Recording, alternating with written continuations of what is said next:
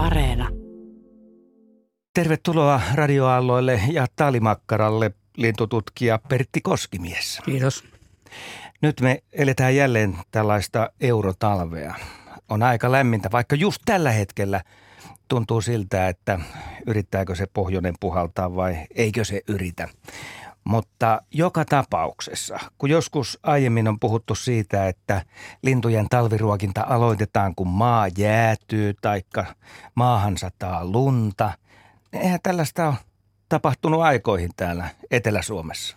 Eikö niitä tarvitse siis ruokkia ollenkaan? Niin, no jos sitä tähän sitoisi esimerkiksi viime talvena täällä Etelärannikon tuntumassa, niin huhtikuussahan oli ne mm, ainoat vähän isommat Hei, lumisateet. 12 Kyllä, silloin päivä. oli, keväthän oli hyvin kylmä, että oli vähän vinksahtanut paikalleen, Kyllä. mutta se on vielä suureen osaan maata pätevä tieto tietenkin ja mikään ei ole poistanut tätä valtavaa pimeyttä ja vielä pimeämpää on, kun ei ole lunta. Eli lintujen päivä, päivän valo on keskimäärin entistä lyhyempi verrattuna niihin lumitalviin ja, ja siitä valosta, syömisen valostahan on pulaa, eli kyllä aivan hyvin voi ruokkia. No voiko sä sanoa sillä tavalla, että vaikkapa seuraavia vuosia varten, että talviruokinnan voi aloittaa marraskuun alussa? Se on ihan hyvä ajankohta ja näin kuun vaihteessa tuossa vajaa neljä viikkoa sitten itsekin aloitin, että se on ollut jotenkin semmoinen perinteinen aika. Oli silloin vähän normaalimpienkin etelän talvien aikaan. Ja tässä on oleellista se, että päivä lyhenee kovalla vauhdilla. Kyllä. Ja silloin linnut ei ehdi etsiä sitä ravintoa niin kuin luonnonkohteista, Kyllä. jos ei tarjota lisäravintoa. Kyllä, kyllä se näin on. Tai ainakaan kaikki linnut ei ehdi, että nämä just mitä pihapiireissä nyt yleensä voidaan auttaa, niin nämähän on sellaisia, jotka ei kerää varastoja. Ja, ja tuolla metsän puolella taas sitten linnuilla on omat, omat tapansa ja ne, ne pärjää niille. Hienoa, peli on avattu ja peli on aja- avattu myös puhelinliikenteen osalta 0203 17600 numerot on valinnut myös Urpo ja tietojeni mukaan Urpo soittaa meille Korvatunturilta. Terve. No terve, terve. Ei ihan korvatunturilta, mutta tuolta tätä korvatunturin maisemista Savukoskelta kuitenkin. No niin, hyvä, hyvä tämä pieni täsmennys. Pohjoisen ääni. No justinsa joo. Tuota, ei tästä ole kuin semmoinen poron kusematon korvatunturin, että sillä lailla. Eli ihan nurkilla Mutta olet. tätä- Niin, nurkilla ollaan täällä. Mutta tuota, tuota ruokkimisesta siitä on, on, on kymmeniä vuosia jo kokemus ja, ja, ja tuota, parasta mitä näille linnulle oikeastaan voi tarjota ja mikä on kaikista herkullisinta, niin on poron vattapaita ja sitten tuota kuuta, eli pintaa kans porosta. Että ne on niinku semmoisten niinku ykköstä, mutta tuota, sehän tahtoo olla, että ne menee omiin suihin nuo, nuo ei, paljon jää sijaisille eikä muille, mutta ne on semmoinen, joka, joka kelepaa. Ja sitten mitä kaupasta saadaan, niin on tämän, ei mitenkään mainosta, mutta tämän meidän kuopiolaisen, suomalaisen, tämä lemmikin tuotteen, nämä talitangot. Ne on kyllä semmoisia juttuja, että kun pannaan talitankoja sitten tuolta, mistä lienee tuohon näitä talipallukoita, niin niitä kun pannaan tuonne rinnakkain, niin kyllä se talitanko vetää sillä lailla lintuja, että ne on oikeastaan jonotuslappu kourassa, että pääsee siihen talitangolle. Ja, ja tuota, sen verran olen katsellut näitä, näitä, rasvarosentteja, niin niissähän on ihan eri jutut. Nämä pallukat on, niissä on parinkymmenen seuussa ja sitten näissä talitangoissa ne on 70 ja ylikin, että, että, että tuota, tämmöistä. Nämä on ihan, ihan oikeita havaintoja ja, ja tuosta porosta, niin sitähän meille ihmisille markkinoidaan, että vähärasvasena lihana ja terveellistä, että syöppä ihminen sitä, mutta tota, linnullehan siinä on tietysti ihan, ihan riittävästi ja se rasvapitoisuushan on se, mikä lintuja äh, kiinnostaa ja, ja ne nyt ilmeisesti maistavat ja tietävät, että mitä kannattaa syödä ja tämä tehdä havainto näiden pallojen ja, ja tankojen välillä, niin se pitää ehdottomasti paikkansa. Olen te- tehnyt itse saman havainnon. Mitäs lajeja sulla Joo. käy siellä? No kaikki, no ei tuota kuusitiasta ei ole, ei ole näkynyt tänä vuonna, mutta tuota, no eikä hömö, hömö, ei kun hömötiäisiä kyllä, mutta tuota näitä pyrstötiäisiä ei, mutta että tiaset niin kuin kaikki mitä on ja parhaana vuonna olen kirjaa olen pitänyt, niin siellä on 43 eri lintulajia on käynyt siinä ruokintapaikalla. Siihen on kyllä laskettu varpuspöllö, kun se on käynyt jonkun nappaamassa, samoin kanahaukka, kun se on siinä pyörähtänyt ja jonkun vienyt, mutta tuota, niin, tämmöinen on tämä lajikirjo. Ihan Siinä on aika hyvä, hyvä lajikirja sulla kuitenkin, jos lajeja on noin paljon. Joo, kyllä siinä kyllä. Ja kun on semmoisen mettä, mettäpaikkaa, että siinä on linnulla sitten suojaa, suojaa sitten ja on tuommoista erämaata sitten niin sanotusti on kymmeniä kilometriä moneen suuntaan, että, että, että no kuukkelista lähtien, kuukkelit pesi tuossa vähän matkan päässä sitten ja käyvät syömässä ja tuovat sitten poikasensakin sitten. Mutta tuo, äh, tuo, tuo ruokinnan aloitus vähän kalskahti korvan, että se on totta kai se on eri etelässä ja täällä ylempänä, niin minä kyllä ruukaan aloittaa sen ruokinnan jo ennen kuin mitään pakkasia tullut tai tämmöistä, että, että saa tiaset ja muut, niin vähän tuota pintaa selkän sillä lailla, että on, ennen kuin tulee ne ensimmäiset pakkaset, ne on jo vähän niin kuin vararavintovakin. Jos saattaa yhtäkkiä vaikka sulaa maa tai vähän lunta, niin se voi olla pakkanen 230, että kyllä minä aloitan, aloitan sen aika hyvissä ajoin kuitenkin aina. Tämä oli, oli hyvä, että sanoitte tästä. Nimittäin meillä on täällä etelässä valitettava tämmöinen vinooma ajattelussa aina, että ajattelemme tätä etelän asioita ja pitäisi joskus katsoa, katsoa päinvastoin tätä Suomea. Siis siellä pohjoisessa ilman muuta joku tämmöinen syyskuun loppukin, lokakuun alku, niin nehän on aivan, päivähän siellä sitten ihan harppaamalla lyhenee paljon nopeamminkin kuin täällä ja, ja lämpötilat on ihan toisenlaiset, että emmehän me pääse täällä välttämättä näinä talven kuvatuksina, talven irvikuvina, niin eihän me päästä semmoisiin pakkaslukemia edes, mitä siellä syyskuussa on, on varmasti ihan joka vuosi. Että mm. siinä mielessä paikallisten olosuhteiden mukaan etäisyyttähän nyt on melkein tuhat kilometriä, 800 tai jotakin, esimerkiksi tänne nyt, missä ollaan. Niin siellä pohjoisessa sen tämä talvi on ihan oikea talvi. Joo, Veikkosten. Meillähän on oikeastaan toinen talvi nyt menossa. Tässä joku kolmisen viikkoa sitten tuli ensimmäinen talvi, että tuli lumet maahan, mutta ne lähti. Mutta nyt on varmaan tullut sellaiset lumet, että nämä ei lähde ennen kuin no lähtee tietenkin nämäkin, mutta ensi kevyhänä, mutta tuota, pakkasta, pakkasta on, en ole nyt katsonut, mutta no alle 20 kuitenkin, mutta yli 10 ja pak, luntan, sanoisi 10-15 senttiä, että oikein, oikein mukava keli ja kuu tuossa kasvaa, että mukava tulla ulkona touhuta ja katella näitä lintuja, kun vielä se ei kovin välttämättä ole ihan pitkä tuo päivän näkö, mutta kyllä ne, kyllä ne tuota, kun tiivisti ovat siinä, kun se aamuhämärä loppuu tai aamuhämärissä kyllä tulee jo ensimmäiset ja sitten koettavat viivytellä melko, melko myöhään viimeiset. Että, että, että tämmöistä. Hienoa, kiitoksia Urpo. Tämä oli mahtava, mahtava pelin avaus ja hyvä muistutus jälleen kerran myös meille täällä etelässä radio-ohjelmaa tekeville, että tämä Suomi on pitkä ja kaunis maa. Kiitoksia Urpo ja mukavaa illan jatkoa. Kiitos. Joo, sieltä lähti Urpo Langalta niin lintupöntöstä konsonaan kesäkelissä. Mutta tosiaan hyvä muistutus se, että, että ruokinta voidaan aloittaa pohjoisessa paljon paljon aikaisemmin kuin täällä etelässä ja pitääkin aloittaa. Joo, se on muuten jännä juttu, että jos tarkemmin ajattelee vuoden kiertoa Lapin näkökulmasta, niin siinähän ei kovin monta kuukautta olekaan sellaista, että kun ei ruokita. Niin, jos, jos haluaa ruokkia, että siis, siis pitää nyt toukokuulle asti varmaan menee. Joo, se on Lapissa pisin vuoden aika tämä talvi ja, ja ihan, ihan siellä pohjoisessa sitten takalapissa tunturien toisella, isojen tunturien toisella puolella, niin sehän on, on yli puolivuotinen, vähän yli puoli vuotta ihan meteorologinen talvikin, niin, niin kyllähän sitä aikaa riittää. Pitäisi tosiaan, muistan nuorena jo luin tämmöisen Raimo Kojon kirjan Lappi Suomen siirtomaa ja siinä on, on kannessa Suomen kartta, joka on ylösalaisin, niin se on niin kuin, siinä katseltiin sitten, miten Helsinki on kaukana. Hmm. Täällä muuten, kun Urpo puhui siitä poron rasvasta, niin Pete kysyy, että tukkiiko eläinrasva lintujen verisuonet? Olisiko juoksevampi kasvirasva parempi? Emmehän me halua sairastuttaa lintuja liialla rasvalla. Onko sillä väliä?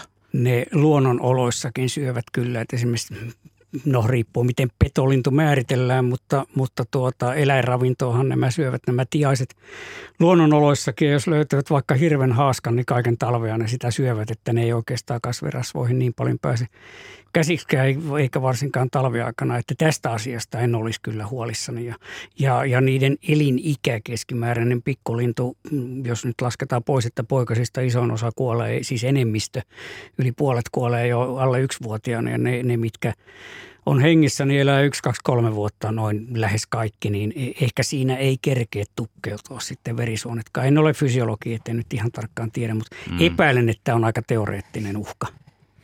Joo, ja mielenkiintoisia asioita muitakin ihmiset kyselee täällä. Muun muassa Eija kysyy sitä, että, että häntä askarruttaa linnuille tarjottava ruoan myrkkypitoisuudet. Luomuruokaa, auringonkukan siemenet tai pähkinät eivät ole.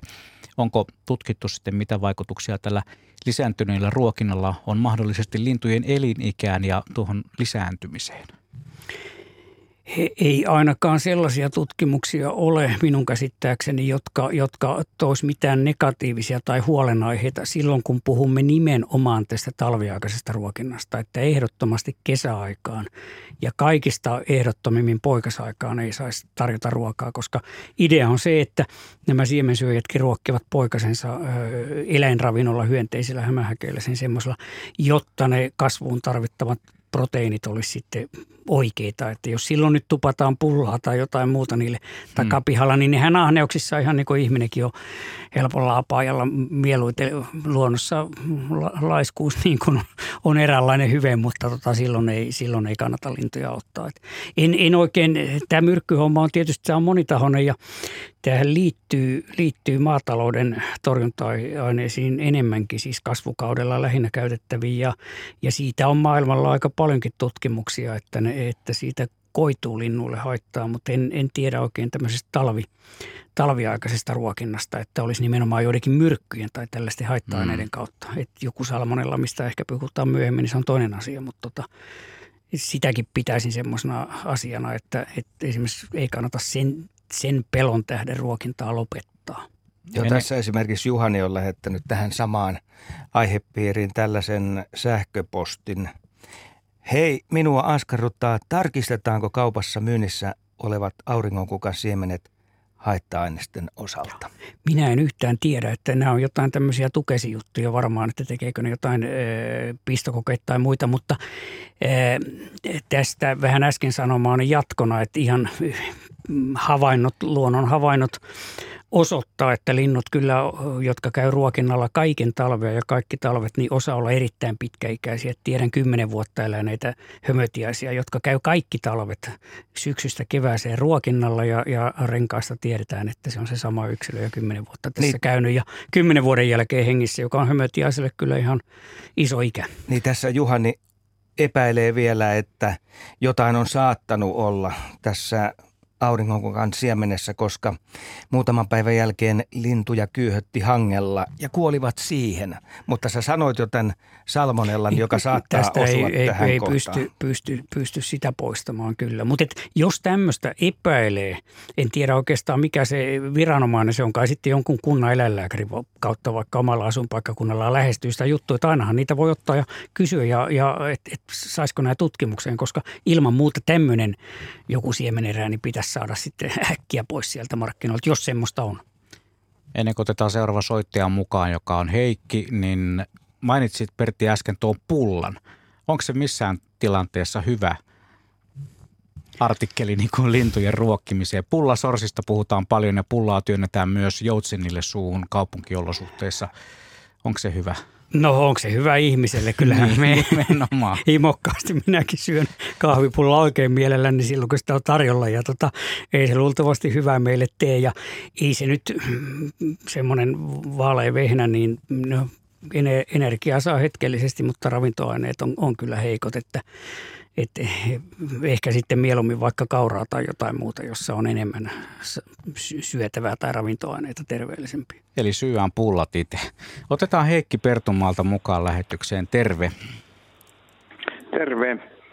Sellaisen havainnon on tehnyt liittyen vähän tuo pullan syöntiinkin, että kun laittaa linnuille esimerkiksi rasvaa ja sitten laittaa jotain leipää ja laittaa aurinkoa siemeniä, jotka kaikki nyt on suurta herkkua, niin on mielenkiintoinen seurata, että linnut ei syö pelkästään yhtä näistä, vaan, vaan tasaisesti kaikkia. Eli, eli tuota, ensin käyvät syömässä vähän rasvaa ja sitten vähän leipää päälle ja sitten aurinkoisiaminen sen jälkeen, että mistähän on mahtanut tällainen kehittyä, että osaavat syödä näin monipuolisesti.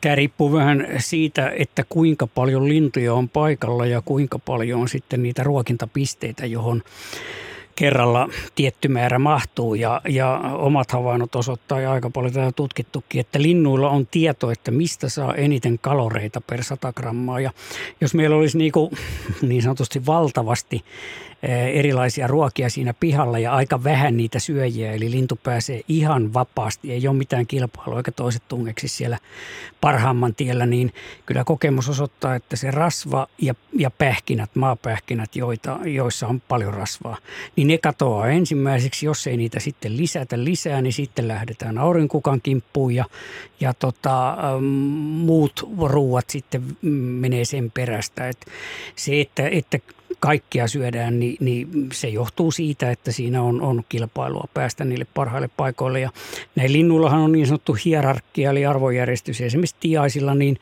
aikuiset koiraat tarkoittaa siis yksivuotiaita ja, ja ylempiä, mm, vanhempia on, on siinä, pystyvät karkottaa niitä muita noin pääsääntöisesti ja, ja aikuiset naaraat sitten. Ja tämä nuoriso eli viime kesänä syntynyt porukka nyt seuraavana talvena, niin ne joutuu vähän siinä mopen osalle, että, että tota, aikuiset häätää niitä pois ja menevät ainakin edelle siinä tunkevat, että nyt on mun vuoro häivys siitä. Ja, ja tämmöinen arvojärjestyksessä alempana oleva, niin tietenkin se sitten syö sieltä jotain vähemmän ravitsevaa, kun ei, ei mahdu sinne, sinne muualle. Et kyllä siis todella ilman muuta näkee, että kaikenlaista syödään, mutta että se riippuu siitä suhteessa siitä lintumäärästä myös ja siitä, että kuinka moneen paikkaan ne voi, voi mennä.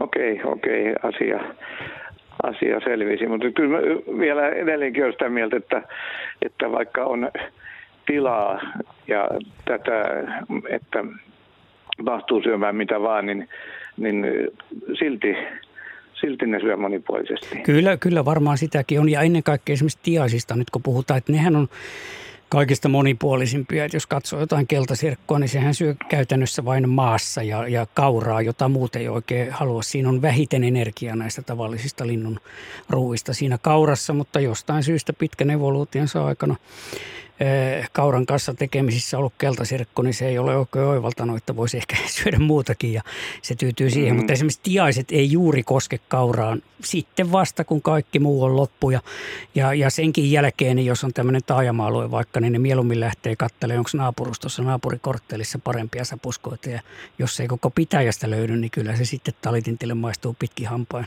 pitkin nokin se mm. kaurakin. Että tota, mutta kaikkia tutkitaan. Se on myös, että, että aina saapuu uutta porukkaa, jotka tutkii, mitä tässä on. Että sekin on ehdottomasti muistettava, että kun katsotte vaikka omalla pihalla, että joo, että tässä on nyt kymmenen talitiasta, niin siinä, jos on taajama-alue vaikka, missä, missä on monia paikkoja, missä linnut voi olla, niin siinä käy todennäköisesti sata talitiasta tai moninkertainen määrä joka tapauksessa sen yhden ainoan päivän aikana. Että osa porukasta lähtee pois ja uusia tulee tilalle ja me nähdään koko ajan kerralla vaan, että tässä on kymmenen, tässä on kymmenen. Mutta ne eivät ole ne samat kymmenen siinä koko päivän. Jos ollaan aivan niin kuin tämä Savukosken mies puhuu tuolla, että hänelle ei ehkä peninkulma määrin ole siellä naapuria tai, tai toista ruokintapaikkaa, niin siinä pysytään. Toki ei ole paljon vaihtoehtoja, niin ei lähdetä kiertelemään, mutta että taajamapaikoilla niin, niin linnut liikkuu hyvinkin laajalti ihan sen yhden päivän aikana. Kiitoksia Heikki Tämä oli hyvä, hyvä tota, keskustelu aiheesta ja tässä voisi sanoa niin, että, että tiaiset on vissiin sitten tuossa ravintotietämyksessään evoluution myötä pikkusen pidemmällä kuin esimerkiksi keltasirkut. eli, eli ne osaa, osaa tota, määritellä tarkemmin sen, kuinka paljon sitä energiaa löytyy per 100 grammaa. Tuskin ne ehkä kuitenkaan sillä tavalla lähestyy asiaa kuin me ihmiset. Ei, jotka lautasmalli. Jo, lautasmallia ja me, osa ihmisistähän syö siis esimerkiksi hiilihydraatteja ja, ja sitten muuten vaan energiaa, että ei edes syö niin ruokaa, vaan syö sitten näitä tällaisia käsitteitä ikään kuin. Näistä ruokinnalla, ruokinnalla olevista aineksista muuten eräs kommentti tuli, että pari talvia taaksepäin halpa hallin jätetään nimi mainitsematta. Talipallot ei edes kelvanneet linnuille, eli on niissä varmaan aika paljon eroja kuin on myös sitten niissä siemenissä, esimerkiksi auringonkukan siemenissä. Joo, entäs se päivämäärä? jos, on, jos on vanhaa en usko oikein se siitä, että minullakin kellarissa, joka ei ole millään tavalla kylmä, että siellä on kesällä reilusti yli 10, varmaan 15 astettakin talon, talon kellarikerroksessa, niin kyllä siellä näitä makkaroita, kun keväältä joskus jopa jää yli, niin kyllä syksyllä laitan ne ja aivan yhtä hyvin maistuvat kuin ne, ne tuoreenakin osetut. Ja itselläni on samoja kokemuksia tämmöisistä talipalloista, että syksyllä kun laittanut, ne, ne ei ollut mennyt kevääseen mennessä. Että tota semmoista rapeloa en tutkinut tuotoselosteita, mutta että harvinaisen huono kombinaatio verrattuna näihin talimakkaroihin, jotka tuntuu oleva, olevan niin kuin, siinä on semmoista vähän juoksevampaa rasvaa ja, ja tota, esimerkiksi itsekin silloin tällöin, kun pakkasia on, niin teen tällä tavalla, että, että sulatan rasvaa ja esimerkiksi koukosrasvaa ja, ja, ja johonkin astiaan vaikka tai semmoiseen laakeeseen ja mm, ripottelen siihen aika ison satsin sitten pähkinöitä siihen joukkoon ja, ja jos ja kun pakkasta on, niin se, se jäähtyy ja sitten pannaan laudalle ja verkon alle puuhun, niin tässäkin on hyvä laittaa jotain ruokaöljyä siihen joukkoon. Se tulee niin kuin erilaiseksi öljy rouva tätä neuvoi ja on kuullut sen muualtakin, että tota, jos pannaan pelkkää vaikka jotain kookosrasvaa, niin siitä tulee semmoista kovaa kokkaretta ja, ja se murtuu paljon herkemmin ja ei, ei tunnu linnulle yhtä hyvin maistua. Että näillä rasvoilla on eroa rasvoilla on eroja tosiaankin ja ehkä niille sitten niille vanhoille palloille, mm, vaikka kun ne ei pysy edes, jotkut pysy enää edes kasassa, niin vaikka murskaa, niin sitten ne laittaa ne johonkin kippoon, josta sitten Kyllä. Voi, voidaan käydä syömässä. Mutta me napataan Valkealasta mukaan nyt lähetykseen Kalevi, terve. No terve. Mä olen vuosikausia ruokkinut lintuja ja nyt mä olen ruvennut miettimään sitä, että kun me ruokitaan näitä talviruokinnalla käyviä lintuja, niiden kanta säilyy vahvana kevääseen asti, niin aiheuttaako se tuota näille muuttolinnuille sitten taas pesintätappioita, koska tämmöinen vahva tiais ynnä muu talviruokinnalla käyvien kanta, niin vie pesäpaikat, vie, vie äh, ruokailureviirit ja, ja tota sen takia osa näistä hyönteissyöistä sitten on, on taantunut. Kysymys. Tämä on erinomainen kysymys ja tätä on pohdittu kasvavissa määrin viime aikoina ja, ja äh, tässä on ihan hyvä teoreettinen pohjakin ja, ja voi olla ihan käytännössäkin, että ainakin paikallisesti, jos nämä ta, nimenomaan tali- ja sinitiaiskannat, jotka on hyötynyt sinitiä, nehän siis todella paljonkin ihan mitat, mitattunakin kantoja laskettuna, ja talitiainen sitten vähemmän hyötynyt, niin on esimerkiksi sellaista keskustelua käyty aika paljonkin lintututkijapiireissä, että kun kirjosiepot tulee sitten vasta vapusta alkaen tänne Etelä-Suomeen ja vähän myöhemmin Keski- ja Pohjois-Suomeen, niin, niin tiaiset tali ja sinitiainen, jotka kaikki pesi pöntöissä tai vanhoissa tikankoloissa, niin, niin onko ongelma, että, että tosiaan kun tiaskanta kasvaa, niin siepot eivät saa enää pesäpaikkoja ja, ja paikallisesti näin voi käydä. Siihen tietenkin yksi hyvä keino on, että ripusetaan pönttöjä lisää. Mutta nämä ei suuremmilla metsäalueilla, niin, niin talitie, varsinkaan sinitiainen, se on hyvin edelleenkin kulttuurisidonnainen lintu, että jos puhutaan Savukosken olosuhteista esimerkiksi, niin ei, ei ole tästä pelkoa ja, ja tota, mm, talitianenkin, niin kyllähän se metsissä pesi kaikenlaisissakin metsissä, mutta ei tuonne vähänkään karumille takamaille juurikaan asetu. Ja joka tapauksessa ne on niiden valmiiden kolojen vankeja. Sitten useasti keskustellaan tästä nämä hupenevat metsäntiaiset, hömötiana ja töysätiana, jotka uhanalaisiksi luokiteltu, joka hyvin kuvaa tätä metsätalouden suurta vaikutusta, että että hömötiainen oli jonkun teeren metson ohella joku vuosikymmen sitten niin Suomen metsien ylivoimainen laji talvisin ja nyt on todella jo vähissä, niin nehän taas tekevät oman pesäkolonsa joka vuosi käytännössä joka vuosi uuden pökkelöön ja, ja tali ja sinitiaine taas menee siihen valmiiseen koloon, että sitä pesäpaikkakilpailua niiden välillä ei ole. Ja sitten tietysti voisi ajatella, että jos ei pesäpaikkoja mietitä, niin entä ruoka, se hyönteisruoka sitten siellä keväällä, niin Oma käsitykseni kyllä on se, ja mitä olen näitä hyönteistutkimuksia lukenut, niin vielä, vielä ainakaan Suomessa olla, vaikka Saksassa puhutaan esimerkiksi paljon tästä hyönteiskadosta, niin en, en, en näkisi, että se ravintokilpailu tulisi siinä. Mutta semmoinen hyvä luonnonystäväni, paitsi että hän ruokkii, niin hän mm, muuallekin kuin pihalle. Aina voi laittaa kesämökki paikalle, jos semmoinen on. Ja, ja muutenkin metsiin maanomistajan luvallahan ja harvassa lienee maanomistaja, joka kieltää siepon pönttöjen laiton esimerkiksi, niin pönttöjähän voi laittaa ylemmäärin. Ja siksi toisekseen vielä, jos ajatellaan näiden tali- ja sinitiaisen kantaa, niin ilman ruokintaa ne sitten taas hupenis kyllä, ei nyt olemattomia, mutta hyvin vähän. Ne on ihmisestä riippuvaisia, että jos ruokinta lopetettaisiin, niin meillä sitten ei olisi niitäkään. Ja nämä, nämä esimerkiksi siepot taas suurimmaksi osaksi kyllä on taantuneet ilmastonmuutoksen ja sen takia, että ne lähtee liian myöhään sieltä Afrikasta. Että niillä on ihan muut suuremmat ongelmat kuin tämä pesäpaikkakilpailu. Että tämä on erinomainen asia niin kuin pitää mielessä, mutta ne mittakaavat ei ole minun mielestä sellaisia, että, että kannattaisi suurta huolta kantaa. Kiitoksia Kalevi. Tämä oli äärimmäisen mielenkiintoinen kysymys ja varmasti tulee puututtamaan, puututtamaan jatkossakin. Me matkaamme eteenpäin. Tämä tosiaan on suuri talviruokintailta. Joo, ja sulla on se ääni siinä. On, joo. Mulla on se ääniä täällä vaikka muille, muille, nyt. muille jakaa. Laitetaan tuota, tuolta yksi mikroskooppikanava auki ja kuunnellaan ääni. Sieltä kuuluu naksutus. Ja tämä liittyy oikeasti tähän seuraavaan sähköpostiin, jonka on lähettänyt Kari Kokkonen. Hän kertoo, että meillä oli ongelmana se, että oravat ja harakat tyhjentävät lintujen ruoka-astiat hetkessä. Alle puolessa tunnissa se on tyhjä ja suurin osa siemenistä on maassa. Kesällä läheisessä ver- viherkaupassa oli myynnissä lintulautoja, joissa oli kanaverkko ympärillä. Ostettiin se heti – Eivätpä harakat ja oravat enää pääsisi lintujen apajille. Ja sitten tässä seuraava lause alkaa, että harakoista päästiin eroon. Joo. piste, piste, piste. Tarkoittaa ne sitä, että tämä naksuttaja eli orava on nyt sitten ratkaissut tämänkin homman. Onko tämä hyvin tyypillistä?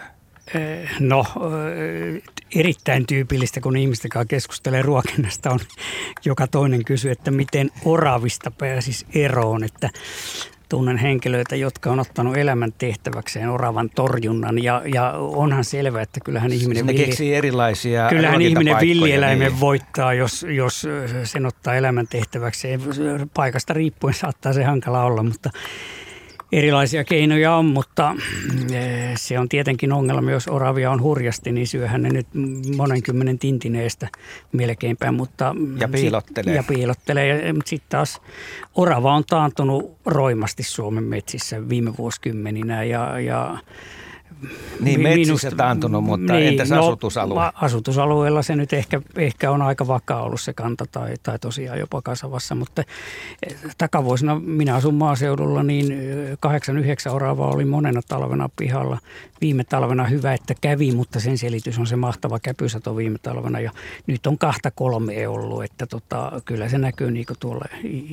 Ja, ja se on ollut ihan selvä trendi, että oravat on meidänkin pihapiirissä vähentynyt, mutta ja e, tämä on kyllä itsekin vähän karsaasti suhtaudun näihin harakoihin, että, että kun näen, niin välillä käyn vähän niitä hätistelemässä, mutta kun ympäri taloa on niitä ruokintoja, niin kyllä ne siellä sitten kohta luikahtaa, kun silmä välttää. Niin, ja yhtä lailla lintuja ne on tietysti. Kyllä. kyllä. Ja orava on orava. Ja tämä on aika jännä.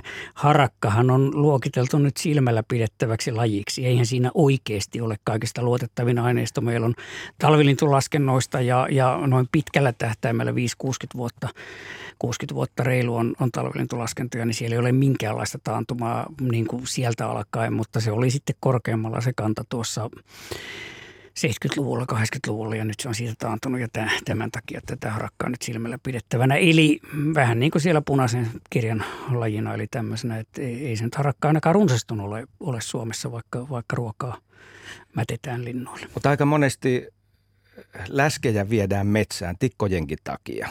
Ja siinä on sitten konstina se, että sitä kanaverkkoa kierretään muutama kieppi ympärille ja sitten laitetaan hyvin kiinni puurungolle ja oletetaan, että tämä homma toimii just näin kuin on suunniteltu.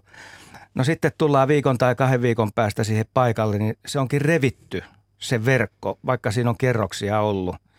Niin sulla on varmaan vastaus tähänkin, että kuka on käynyt. Joo, verkko on ollut aivan liian hentoa siinä näätä, joka on runsastunut siis, jos luetaan 40, 50 ja 30-luvun metsästyskalastuslehtiä, niin siellähän suunnilleen julkaistaan kettu ja näitä havainnot. Jossain pitäjässä on yhden näädän jäljet nähty, niin koko kylämiehet lähtee sen näädän perään. Turkki oli arvokas ja niin harvinainen se oli. Sanomalehdet kirjoitti, kun oli jossain ketun jäljet. Ja näitä koski ihan sama, ja, ja kun itsekin ruokin noita valkoisekatikkoja 89-luvulla, niin huomasimme jo silloin, että ihan maalaistalojen takapihoilla, jos oli semmoinen sopiva lehto ja, ja, ja tiedet, tiesimme, että tikkat, tikka tässä pesi, niin ne ruuat hävisivät, kun käytimme kanaverkkoa siinä rasvalaudan. Rasva oli laudan päällä ja, ja siinä kanaverkko päällä suojana, niin, niin tota, näitä, näitä järsii heti sen minuutissa varmaan poikki sen. Sitten hommattiin, siis niin nopeasti. hommattiin rautakaupasta tämmöistä, se oli silloin ainakin rappausverkon nimellä, jos on millin rautalanka. Nekin vääntyvät ne, ne silmät siinä, mutta sitä se ei pystynyt, siis hampaat nyt ehkä meni, meni huonoon kuntoon, että niin. oliko se nyt luonnonsuojelullista vai ei, mutta ne säästyi sitten tikoille, joille ne oli tarkoitettu. Silloinhan valkoisen tikka oli lähes kadonnut Suomesta huonompana vuonna 11 pesää koko maassa. Tiedettiin ja ja, ja tämä näätä asia on vähän semmoinen, että se on siis älyttömän runsas nyt niin, niin maaseudulla asutuksen piirissä. On itse nähnyt pihalla monta kertaa, kun se tulee linturuokintapaikalle ihan päiväsaikaankin. Ja useamman, useamman kerran nähnyt, kun se piha pönttyä putsaa. Repii vaan vaikka rautalangalla se pönttö pöntön katto kiinni, niin se repii auki ja, ja ennen kuin kerkee itse hätiin, niin sieltä lähtee poikaset. Ja tämän näädän ruokkiminen talvella metsässä ei ole minusta kauhean suotavaa, koska näätä on, on mm, siis niin hirvittävän keinotekoisen runsas nytte ja hyötynyt niistä myyräkannoista, joita avohakkuutalous, heinittyneet kastikkaiset hakkuaukeet on ruokkii valtavat määrät peltomyyriä, jotka ruokkii kettuja ja näätiä. Ja näätä on luultavasti yksi aika merkittävä syy tähän hömötiaisenkin eh, nopeaan taantumiseen. Että siellä on monta syytä, mutta ne pesätuhot, kun ne pesät on helposti rikottavissa pökkelöissä, näitä melkein puhaltaa huonoimman pökkelön nuri, niin tota, ei sitä näetää kannattaisi auttaa ainakaan niin, että se, se talven yli selviää meidän antamilla rasvoilla vielä. Sen takia tämmöinen torjuntatoimet on minusta enemmän kuin paikallaan.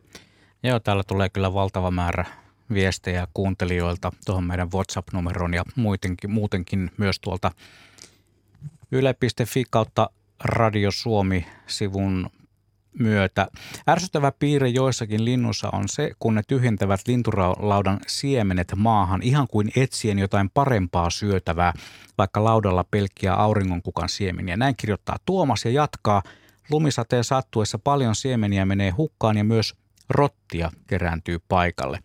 Etenkin pikkuvarpunen syyllistyy tähän pöllyttelyyn. Tekeekö ne sen tarkoituksella, jos tykkäävät ruokailla maassa? Näin kysyy Tuomas en usko, että niillä sellaista ajatusta ole, on. Ja, ja sehän olisi energiahukkaa tavallaan mättää sitten enemmän kuin syödään siellä alhaalla.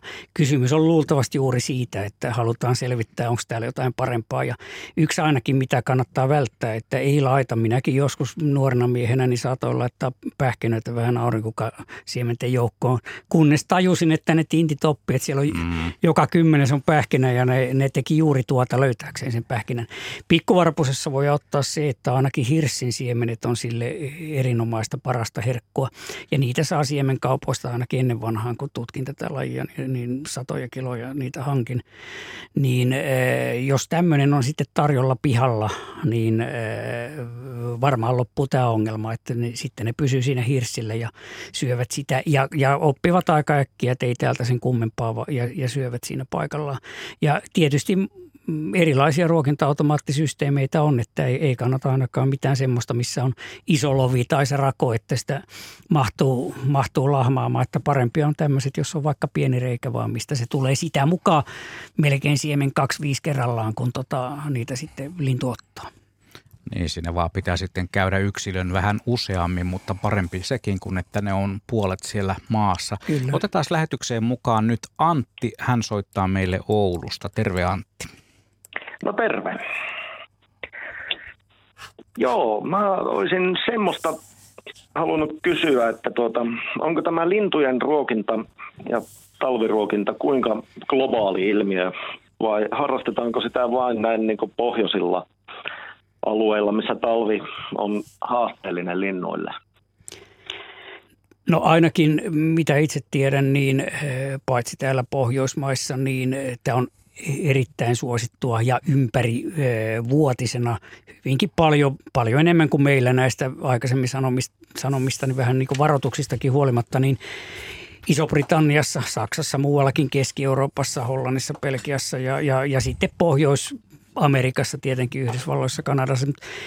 Luulisin, että pääasiassa toki näillä alueilla, missä nyt on kylmä, selkeästi kylmä vuoden aika, mutta kyllä esimerkiksi Keski-Euroopassakin ihan vaikea siellä nyt jossain Saksassa, niin siellä on aika ns. Sur, surkeat talvet ja pakkasia juuri ollenkaan ja, ja lumesta puhumattakaan. Et, et tota, mutta mut ihan Keski-Eurooppaan asti, asti tosiaan. Ja tiedän sen niiden äh, volyymeista sen verran, siis tästä määrästä, mitä ruokitaan, että – puhutaan siis valtavista rahasummista tässä, tässä ruokakaupassa. Olen joskus nähnyt semmoisia tilastoja, ei, enkä muista lukuja, mutta jossain Britanniassa niin ne on satoja miljoonia puntia. Ja, ja siellä on semmoinen maailman suurin lintusuojelujärjestö, johon kuuluu, siis kun maassa on noin 60 miljoonaa asukasta, niin siihen kuuluu yli miljoona ihmistä ja se on puutarhahoidon ohella yksi suosituimpia vähänkin luontoon vivahtavan harrastuksen muotia tämä talviruokinta siellä Britteisaarilla. Tämä oli muuten oivallinen kysymys ja hyvin valaisi Pertti tuo sun tulkinta siitä, että kuinka monessa paikassa tai miten iso bisneskin se sitä tämä on. on. Tämä on Pohjois-Amerikassa ja just Keski-Euroopassa, Briteissä, niin se on. Ja onhan se meilläkin, joskus olen nähnyt semmoisia käyriä, mutta en muista niitä summia, mutta et siis miljoonilla euroilla joka tapauksessa. Itsekin ostan per talvi noin 200 kiloa menee linnunruokaa, niin tässä vasta ikään kuin noin puolentoista talven ruuat maksoin, niin mm. se oli, tarkka luku oli 519 euroa. Ja mikäli oikein muistan, niin Juha, sä oot käynyt hyvin lämpöisessä paikassa, missä on ruokittu lintuja. Joo, siis mä oon ollut tuolla yhdellä reissulla – Ecuadorissa, Etelä-Amerikassa siellä pilvisaden metsässä ja siellä oli tällainen kolibrien ruokintapaikka. Niin, no joo, nämä, nämä on telkassa on itsekin. Aika, se on aika, aika, huikea, aika huikea paikka. Siellä oli varmaan kymmenen sellaista ruokinta-automaattia, jotka on siis täynnä sokerivettä. Joo. Ja ne, ne kukan näköisiä ne, ne kohteet. kukan näköisiä ne kohteet ja siinä ne kolibrit käy. Siinä oli paikalla ehkä, ehkä parisataa kolibria ja – ja tuota, lajejakin oli varmasti toista kymmentä Joo. erilaista ja olin siinä niiden automaattien keskellä ja ne kolibrit pörisivät korvissa siinä. Ja sitten tämä paikan isäntä, joka sitä pyöritti, niin sanoi, että, että saadaksesi vähän paremman vaikutelman, niin hän otti muut automaatit pois ja jätti vain yhden, jolloin koko se populaatio, kolibripopulaatio tuli sille yhdelle automaatille ja mä olin sitten siinä, vähän yritin kuvatakin, mutta – mutta lähinnä vaan hämmästelin. Ja se, se oli kyllä niin kuin yksi vaikuttavimmista tällaisista, eh, ei talviruokinta tapauksista, vaan ruokintatapauksista, ruokinta-automaateilla todellakin paljon kolibreja. Se, se on myös erittäin suosittua. Sitä tapahtuu joo, myös Pohjois-Amerikassa joo, tosi, joo. tosi paljon. Mä oon nähnyt sellaisen videon, minkä otit siellä, niin kyllä siinä on aikamoinen säpin. Se, se muuten löytyy se video vieläkin tuolta YouTubesta, jos hakee meikäläisen nimeltä, niin, nimellä, niin sieltä löytyy varmasti se sama pätkä edelleenkin, mihin ne sieltä katoisi. Eli haku Jota, on Juha Blumberg. Niin, ja Ecuador, Kolibri. no niin.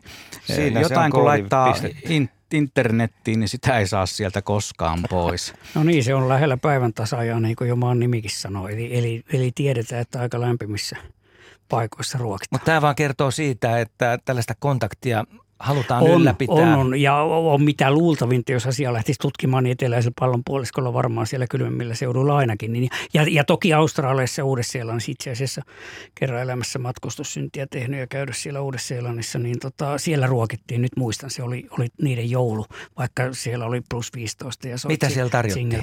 Siellä, siellä oli tota, erilaisia siemeniä, mutta sehän on brittien tietenkin, kun siellä oli tutut linnutkin. Mm. Ensimmäisenä aamuna tunnistin siellä yliopistokampuksella yhden kongressiyhteydessä oli, niin tota, tunsin kaikki linnut, jotka lauloivat siellä, kun avasin ikkunan. Oli, no oli joulukuuna alku, eli sikäläinen kesä nimenomaan, ja ne ruokki silloinkin jo. Tämä on tämä brittien NS-synti. Täällä on muuten yksi perustavaa laatua oleva kysymys, sen on laittanut Maiju. Hän kysyy, saako linnuille syöttää suolaista ruokaa?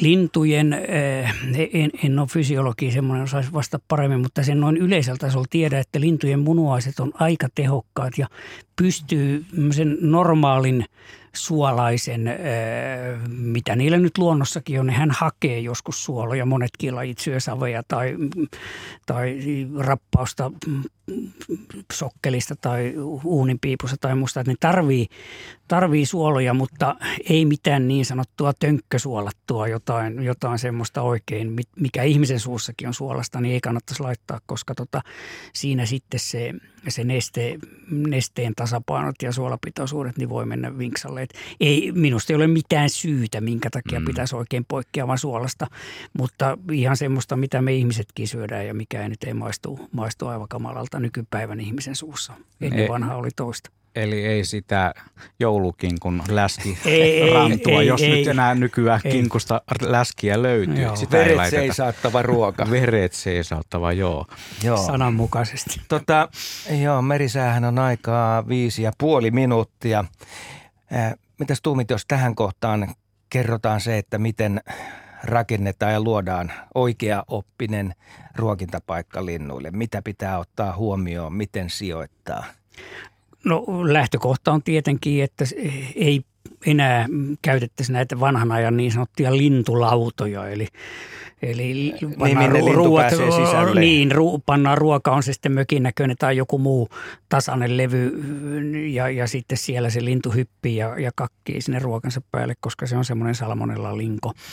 Et, et semmoisista automaattisesti, niitähän on aika helppo, BirdLife Suomen sivulta löytyy, löytyy tietoa, miten rakentaa itse tai ihan tavallisesta isommasta ruokamarketista löytää erilaisia malleja. Eli ruoka valuu semmoiseen kouruun tai, tai tämmöisestä vähin erin. vähin erin sitä mukaan, kuin linnut siinä käyvät syömässä ja nokkimassa sitä. Että siitä lähdetään – ja sitten erikseen on nämä, nämä joko ne talipallot, mitä nyt moitittiin tässä aikaisemmin, mutta niitäkin on erilaisia, että viimeistään kokeilemalla sitten tietää, että minkälaiset pysyy hyvänä ja, ja eivät murenne ja mitä kannattaa syödä ja mitä linnut ottaa. Ja niitä, niissähän on sekä näissä talitangoissa että talipalloissa on semmoiset muoviverkot, jotka minä ainakin poistan, että äh, niitä myydään sellaisia metallikehikonkin kanssa, mihin ne pallot tai tangot mahtuu. Ja itse laitan sitten sellaiseen, olen säästänyt ne, ne metallikehikot sieltä aikaisemmista ostoksista. Ja, ja, ja siinä ne ei takerru tämmöiseen. Että on havaintoja, että lintu voi takertua siihen muoviverkkoon. Eihän semmoinen punainen tai vihreä verkko nyt kauhean kauniskaan. Jo keväällä niitä sitten roikkuu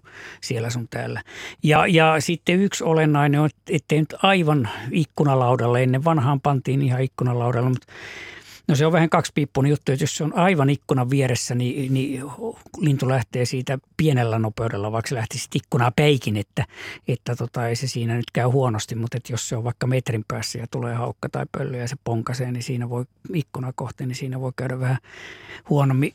Yksi olennainen tekijä on myös tämmöinen suojaava pensas tai, tai nuori kuusi tai, tai useampiakin mielellä. Että jos pannaan ihan avopaikalle – linturuokintapaikka, niin, niin saa olla aika vähissä ne lähinaapurustoruokintapaikat, että ne rupeaisi siinä käymään. Että kyllä ne niin, niin pelkää. Joku saattaa just ihmetellä tuota juttua, että Joo, on laittanut kaikki viimeisen päälle kuntoon. Ei siihen tule ketään kuitenkaan ja se ei ole ruoasta kiinni, vaan se, se on pelottava paikka, että sitä sopii itse miettiä. No, sotatilaa vertaaminen on vähän huono, mutta linnulla on tämä koko ajan, että sieltä voi haukkapöllö, isolepinkäinen, mikä vaan tulla nappaamaan. Se on ihan sama kuin me oltaisiin jossain rintaman vieressä ja olisi avopelto ja lähettäisiin sinne syömään sitten ruokaamme ja koko ajan on riskinä, että siellä vihollinen yllättää, niin, niin se on, linnulla on pelko sitä avointa paikkaa kohti. Metrin päässä joku puska tai muu, niin joskus on itse laittanut joulun jälkeen sitten, kun joulukuusi on kuivettunut, niin tökännyt senkin, kun on vähän avonaisemman koivun juuressa, niin siinä rupesi porukkaa käymään enemmän sitten, kun ne siitä vanhasta joulukuusesta pääsivät hyppäämään sinne tai sinne sitten turvaa. No laittaisitko se nyt sitten tällaisen ruokinta-automaatin ympärille sitä verkkoa, jotta sitä ei tyhjennettäisi nopeasti? Koska harakathan tekee Joo. sillä tavalla, että ne lentää sitä – automaattia kohti ja ne saa siitä Nappa, varisemaan. Joo, varisemaan. Joo. Toiset on hei niin taitavia, että ne pystyy jopa ottaa jaloilla kiinni joo, ja roikkumaan vaikka pää alaspäin ja sieltä ja sitten närhi, närhi osaa sitä paljon kyllä. paremmin, joo. Ja, ja, ja tota, no itse en ole tämmöisiä, on vähän tämmöinen ruokintakapitalisti, niin kuin sanoin, että sijoitan siihen aika paljon, koska sitten taas muita, muut huvit on hyvin vähissä tässä talvella ja on itse päivät kotona, eli pystyn niitä kyllä sitten hätistelemään, mutta en nyt kovin usein tee sitäkään. Että meillä kylän harakkapari ja välillä poikasineenkin syys talvella niin käyvät siinä pihalla, mutta esimerkiksi tänä talvena erittäin harvoin, koska maa on sullannut tuolla pitkin peltoja. Yksi kysymys on tietysti ennen kuin me ehditään vielä ehkä käsitellä ennen merisäätä on se, että mihin tällaisen ruokintapaikan voi laittaa. Jossain vaiheessa Pertti sanoit, että pitää olla lupa – maanomistajalta. Niin sanoin siitä pön, pöntöistä, aivan, pöntöistä, pöntöistä maanomistaja lupaa, mutta kyllähän, eh, kyllähän ruokintapaikkakin, ainakin se hyvää naapurussopua tai, tai maanomistajan kanssa sopua eh, luo, että, että kysyy siihen luvan. Ja taloyhtiöllähän on omia sääntöjä. Taloyhtiö voi kieltää, sillä on kyllä oikeus kieltää, kieltää se. Ja parvekkeella jotkut koittaa ruokkia, mutta se on sitten se mm, jämät ja, ja linnunkakat siellä alemman parvekkeen kaiteella vähintään tai nukkuva vauvan niin kuin päällä tai muuta. Että näistä tulee tämmöisiä riitoja sitten, että taloyhtiöllä voisi olla yhteinen tämmöinen, että sovittaisi joku paikka, mistä se ei haittaa ketään. Auringonkukasta jää ne kuoret. Kyllä. Mm. Jos nyt muutaman minuutin ajan pohditaan niitä harvinaisia vieraita, mitä sulla on käynyt talviruokinnalla, niin pystytkö näitä luetteloimaan meille – Nykyään jopa hömötiainen alkaa kuulua siihen no, harvinaiseen no, se sarjaan. on, jo, joka talvi on Ja käynyt. mulla on kerran käynyt. Joo.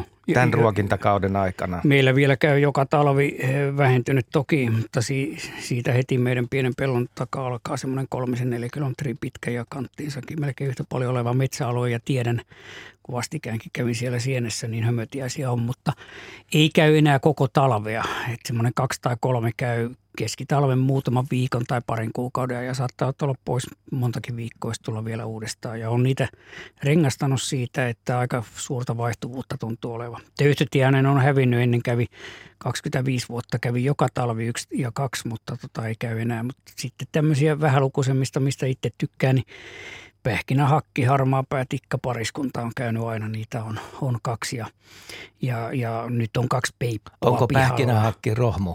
On, koska se kerää varastoja. Niin, siis, se aivan kuin närhikin, noin 35-40 maapähkinää kerralla, jos niitä tarjoilee ja siemeniä toki sama määrä vähintään. Ja se on tässä jouluun mennessä suurin piirtein, niin silloin sillä se hinku, hinku loppuu. Ja närhetkin on lopettanut sen varastoon, niin että ne on heti kun ruokinnan laittaa, niin ensimmäinen kuukausi niitä on 7-8 pyörii.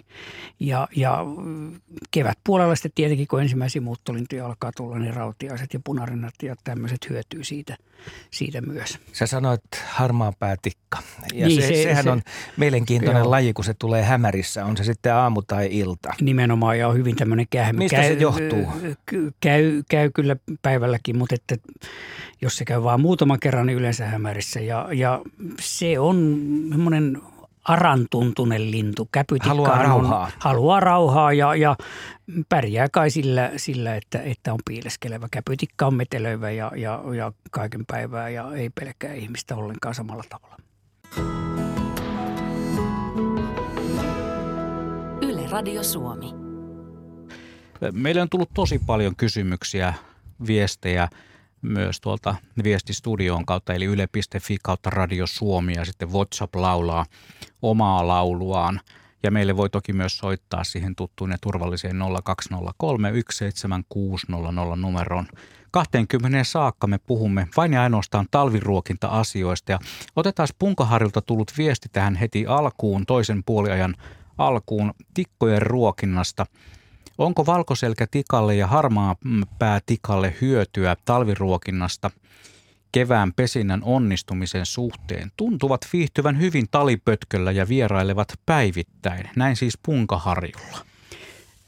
Nämä molemmat lajit, niin kuin kaikki muutkin tikat, käpytikkaa lukuun ottamatta, niin niiden talvinen ravintohan on lahopuussa elävät hyönteisten toukat, kovakuoriaisten toukat. Ja lahopuuta on paljon vähemmän metsissä kuin aikaisemmin, jolloin on sitä ruokaakin, niitä toukkia paljon vähemmän. Eli siinä mielessä ruokinnasta on kyllä ehdottomasti hyötyä, että ne selviää sen mm, kriittisimmän vaiheen yli jopa huonolaatuisemmassakin metsissä, siis missä lahopuuta on vähän ja sellaista metsää meillä nyt enimmäkseen onkin Suomessa. Siinä on sitten tämä, tämä näätä aspekti, että että entistäkin tärkeämpää tavalla olisi estää, ettei se näytä siellä, siellä hyödyn niistä ruokinnoista, koska sitten se jää, saattaa jäädä asumaan sinne tikkametsään ja, ja jos on oikein lahopökkelössä se valkoisekatikan pesä, että harmaa päätikka tekee yleensä kovempaan puuhun lähinnä haapaan, elävänkin haapaan ja, ja nimenomaan elävän haapaan, niin siihen ei näytä pääse, mutta, mutta se voi, voi repiä auki tämmöisen pökkelössä olevan valkoisekatikan pesän, eli siinä voidaan mennä ojasta allikkoon. Me todennäköisesti jatkamme tikka-asialla Harrin kanssa. Hän soittaa meidän lähetykseen Nurmijärveltä. Terve Harri. No moikka moi. Sulla oli tikka-asiaa, eikö vaan? Joo, tai ihan itse asiassa ensimmäisen asian, että kerkisitkin vastata tuossa ennen sitä merisäätä, että tota, niin, ää, noista lintulaudoista, kun mä oon koittanut niitä netistä katsoa ja siellä oli hurja määrä tämmöisiä kaiken näköisiä design-lautoja, mutta tota, niin, nyt mä hoksasin, että tuota BirdLife Suomen sivulta sitten voi löytää tuommoisia toimivia lautoja, koska tota, niin, mä oon tämmöinen kaupungista maalle muuttanut ja tota, niin, sitten tuommoisia kaupan lintulautoja hommannut, mutta tota, huono puoli on ollut, nyt kun on ollut muutamakin pakkasyö sitten, niin tota, niin pääsee vettä ja ne jäätyy sitten että tota, niin, niillä ei oikein kauheasti tee mitään. Et, tota, niin tarvitsee toimivampia lautoja. Mutta tota, niin, isompi ongelma on se, että tota, niin täällä missä mä asun, niin täällä on ihan hurjasti tota, niin, keropuita, kuusia, mäntyjä, isoja vanhoja haapoja. Ja täällä on sitten tikkoja ihan hirveästi. Ja tota, niin ongelma on sitten taas, että nämä pikan pirulaiset, niin tota, häätää nämä kaikki pikkulinnut noita laudolta pois. Ja tota, niin, sen verran mäkin nyt ymmärrän, että tota, niin, ei siihen nyt auta mitään kylttiä laittaa, että tämä lauta piaisille, tämä lauta tikoille.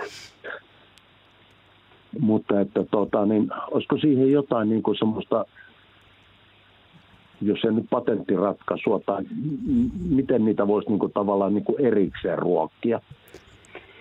No, tikkojen määrä luontaisesti tämmöisellä ruokintapaikalla, siis aika pistemäisessä paikassa kuitenkin rajatulla alueella, niin sitä rajoittaa ensinnäkin se, että niillä on talvellakin reviirit. Siis ne ö, turvaavat sitä omaa talvista olemistaan sillä, että, että ovat vihamielisiä toisiaan kohtaan. Ja sitten tämmöinen ruokintapaikka saattaa olla niin, että kun siinä useammasta suunnasta se, se reviiri niin ne yltää tai eri puolella sitä teidän pihapiiriä vaikka asuu, niin ne sitten jokainen tunkee sen oman reviirinsä rajaa siihen. Ja ne kokee omakseen. Ne, ne kokee ja se on siinä leikkauspisteessä ja se johtaa tappeluihin, että joka päivä näin 10 tai 20 kertaa ikkunasta, kun tikat riitelee keskenään. Meilläkin käy semmoinen neljä tai viisi eri käpytikkaa, siis samana päivänäkin käy ja kaksi, kolme, neljä yhtä aikaa ja siinä sitten ajellaan, että juuri tätä suurempia määriä niin kuin siihen ei tietyllä tavalla mahdu, että, että sitä pelkoa että tulisi kymmeniä tikkoja eri yksilöitä, niin kuin Joo, tiaisia voi tulla, niin, niin, niin sitä ei ole. Ja, ja tota, ei meillä ainakaan, minulla on kaikenlaisia jyvän syöttö, siementen syöttöautomaatteja itse tehtyjä ja jokunen kaupastakin ostettu, niin eihän ne niihin juurikaan tule.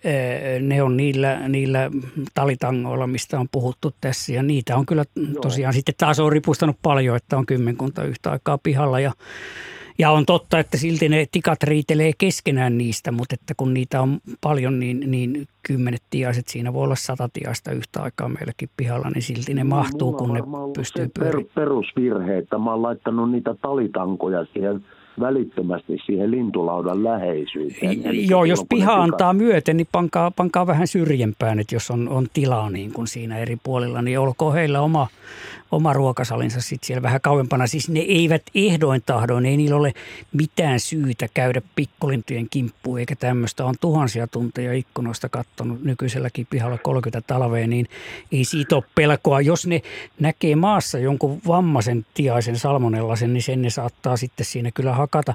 En ole tosin itse nähnyt tällaistäkään koskaan, vaikka mulla Joo, menee päivästä joo, iso osa ja- ikkunasta kattomiseen, että aika paljon näen, mitä siinä pihalla tapahtuu. Et, et, tavallaan ei ne, ei ne niille pikkulinnuille noin lähtökohtaisesti paha tee muuta kuin, että jos on ruokintapisteitä sitten harvakseltaan tai, tai vain yksi tai kaksi, niin silloin siinä tietysti on sitä kilpailua, että kuka pääsee. Joo, ja nimenomaan ne, ne tikathan ei käy tuossa varsinaisella lintulaudalla, Ei, vaan joo. ne on sitten niitä talipalloja Joo. perässä.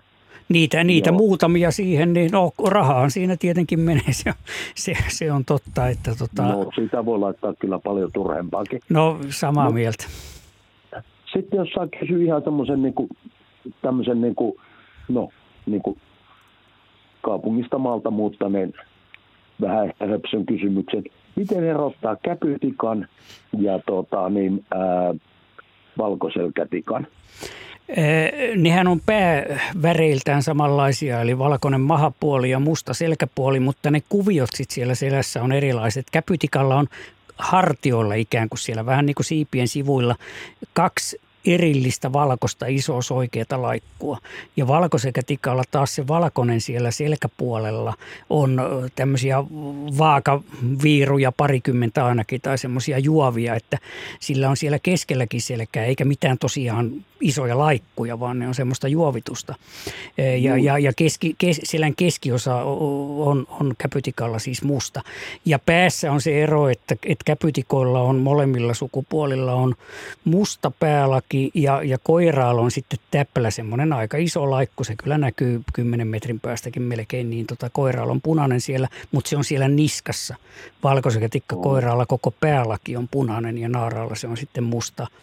Ja on siinä nyt pieniä muita kierroja, niin kuin että se siellä pyrstön tyven lähellä siellä mahapuolella, niin se on hyvin räikeän punainen, voimakkaan punainen käpytikalla ja valkoisekätikalla paljon hailakkaampi. Ja valkoisekätikalla on hentoja, viiruja, pitkittäisviiruja siellä mahapuolella. Että näistähän internetistäkin löytyy, että jos ei lintukirjaa saa käsiin, niin tuota, löytyy kyllä kuvia paljonkin. Joo, niin, niin, niin mä itse asiassa tota, niin tuosta kiikarit hommasi itselleni ja tota, niin netistä sitten kattelen. Ja Juu, selviää tätä, kyllä, kun, kun nä, katsotte, katsotte, niin ne, ne oppii kyllä. Ja tota, valkoisekätikkakin vähän vanhempia kirjoja katsoo, niin saatetaan kertoa, että on hyvin harvinainen. Ja, ja, ja se olikin tosiaan, se oli katomassa näiden vanhojen lehtimetsien ja pökkelöisten lehtimetsien mukana, mutta nyt ö, on, on niitä kymmeniä metsiä on ostettu ensinnäkin 90-luvulta alkaen valkoisekätikka suojeluun ja ja lehtimetsän ala on muutenkin Suomessa kasvanut. Se on, on, on metsätalouskin on, suhtautuu taas siihen eri tavalla kuin valkoisena valheena, niin kuin 70-luvulla koivua sanottiin. Ja tuli vaneriteollisuuden tarve koivuun ja muuta, niin olosuhteet on parantunut, että Suomessa tosiaan, niin silloin kun 11 pesää löydettiin 90-luvun alussa huonompana vuonna, niin niitä nyt oikeasti oli ehkä 20-25 tai jotain niitä pareja, mutta nyt on kymmenkertainen määrä, voi olla lähemmäs 300 paria. Että Joo. Ja, ja vaelluksia on. Venäjältä ollut useampanakin syksynä, että niitä semmoisia liikuskelevia, että voi kenen pihalle tahansa etelä Suomen, Suomen eteläpuoliskossa valkoisekätikka osua. Joo. Ja niin kuin mä sanoin, niin mulla on niin kuin ihan valtava määrä. Näitä on niin kuin varmastikin lähemmäksi yli 20, ei ehkä ihan 30 näitä kuusia mäntyjä ja isoja haapoja, jotka täällä on niin kuin pystyy kuolleita ja osa niistä on niin kuin niin reitettyjä, että ei ole mitään määrää eikä rajaa ja mä oon ajatellut, että ne saa olla tuossa. No se, se, se tarkoittaa, että pihalla on paljon muutakin elämää, että, koska talousmetsissähän juuri näistä kuolleista puista, se on se suurin ero, mikä on talousmetsän lähellä, niin, niin luonnonmetsässä on sitä kuollutta puuta, jota sitten järsii moni hyönteinen ja keväällä tulee siepot ja, ja sitä ennen jo Joo. tintit käy pesimään niihin koloihin, että siinähän on elämää sitten, se on semmoinen elämänkehto se teidän pihapiiri, että jos ei puiden kaatuminen Kyllä, talon päälle kyllä. hirvitä, niin antakaa olla vaan pystyssä. Aivan. Mutta hei, mä kiitän ihan tosi paljon. Nyt mä sain sen idean siitä, että ne tikkojen talipallot sitten tota, niin pikkasen kauemmaksi siitä. Ja hajalleen vähän toisistaan, niin siellä mahtuu sitten, ei, ei tarvitse heidän riidellä lyhyenä talvipäivänä. Aivan niin, vielä sekin. Tota en muuten hoksannut, että tota, niin mieluummin laittaa vähän useamman pitkin poikin, niin tota, silloin mahtuu useampi syömään sovussa.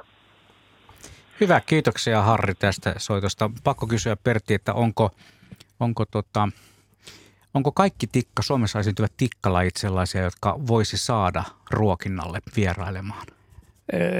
No kyllä on. Sanotaan, Pohjan tikka nyt ehkä kaikista harvinaisin, palokärkikin harvinainen. Siitäkin on hei tullut luontoiltaan havaintoja, joo, että on kävi, käynyt pohjoisessa. Kävi, kävi 90-luvulla, kävi kirkkonummella monena talvena palokärkipariskunta, että ne kävi syömässä ja se oli siihen aikaan harvinaista. Muistan, että kun Hanna Hautala kuuli siitä, niin hän halusi tulla valokuvaamaan ja, ja tota, se oli minulla yhdessä lintukirjassa yhdestä luvun alussa ottamani kuva ihan pihapiiristä, kun se palokärki kävi. Mutta kun se pariskunta vaihtui, niin sitä seuraavat pariskunnat siinä lähellä pesi kyllä aina, niin eivät ole tätä tehneet. Pikkutikka käy harvakseltaan, mutta aika monen ihmisen pihalla käy ja, ja, ja tosiaan niin kaikki muut. Ja käpytikka tietysti, joka on ylivoimaisesti runsain meidän tikoista aivan omassa sarjassaan, niin se nyt käy joka pihalla, mihin tämmöistä talitankoa tarjoaa melkeinpä. Ja harmaa päätikka tuli Harmaa päätikka käy, käy joo. Mm. Eräs soittaja otti yhteyttä Mirjamiin ja Mirjami kertoi meille, että hän oli sitä mieltä, että haluaisi ruokkia pelkästään oravia – nyt sitten vihjeitä tälle sektorille, että pitääkö siinä sitten pähkinää tarjota ja miten sitten niin, että linnut ei pääsekään siihen oravan murkinalle? Tätä ei, ei ole koskaan kysytty. ei, ei täällä, täällä radiossa eikä koskaan muullonkaan. En ole tämmöistä ihmistä tavannut ja en, en ole joutunut tätä asiaa pohtimaan, että ihminen haluaisi, haluaisi vain oravia ruokkia. Että tota, en, en sitten tiedä, pitäisikö se panna Mut pähkinää jonkun, pitää varmuudella pähkinää, olla. Pähkinää varmaan pitää olla se tuo se, mutta syöhän se aurinkokasiemeniäkin, sehän järsii niin. niitä. Minullakin oraville pari omaa mökkiä, joissa on näitä, näitä huonolaatuisia, missä on hyvin pienet siemenet, semmoisia mustakuorisia aurinkukkia, jotka ei linnuille tunnu kelpaavan. Vuosia on ollut jo yksi tynnyrillinen sata kiloa niitä. Ostin ahneuksissa, niin olivat halpoja yhtenä keväänä ja no nyt tiedän, miksi ne oli halpoja, mutta oravalle, oravalle käy ja oraville on, on järjestänyt pari isoa mökkiä, jo, joissa tota, ne käyvät, kun linnut eivät ole siinä niitä viemässä, niin tota, ne aika hy, hyvin tottelee, vaikka ei siinä olekaan kylttiä, että tämä on raaville. Niin tota, ää, en ihan, ihan tarkkaan kyllä to, tohon osaa sanoa, että miten saisi sitten, no se syön, syöntipaikka täytyy olla jo, jotenkin semmoinen, mihin lintu ei pääsisi, mutta orava pääsisi. Ja, ja lintu esimerkiksi ei ehkä mistään tunnelista uskalla mennä sisään, että jos se on siellä jonkun tämmöisen perässä, mutta orava saattaisi hyvinkin semmoiseen mennä molemmat putken päät auki ja siellä mm. keskellä joku, joku systeemi sitten, että et lintu voisi sitä kammota.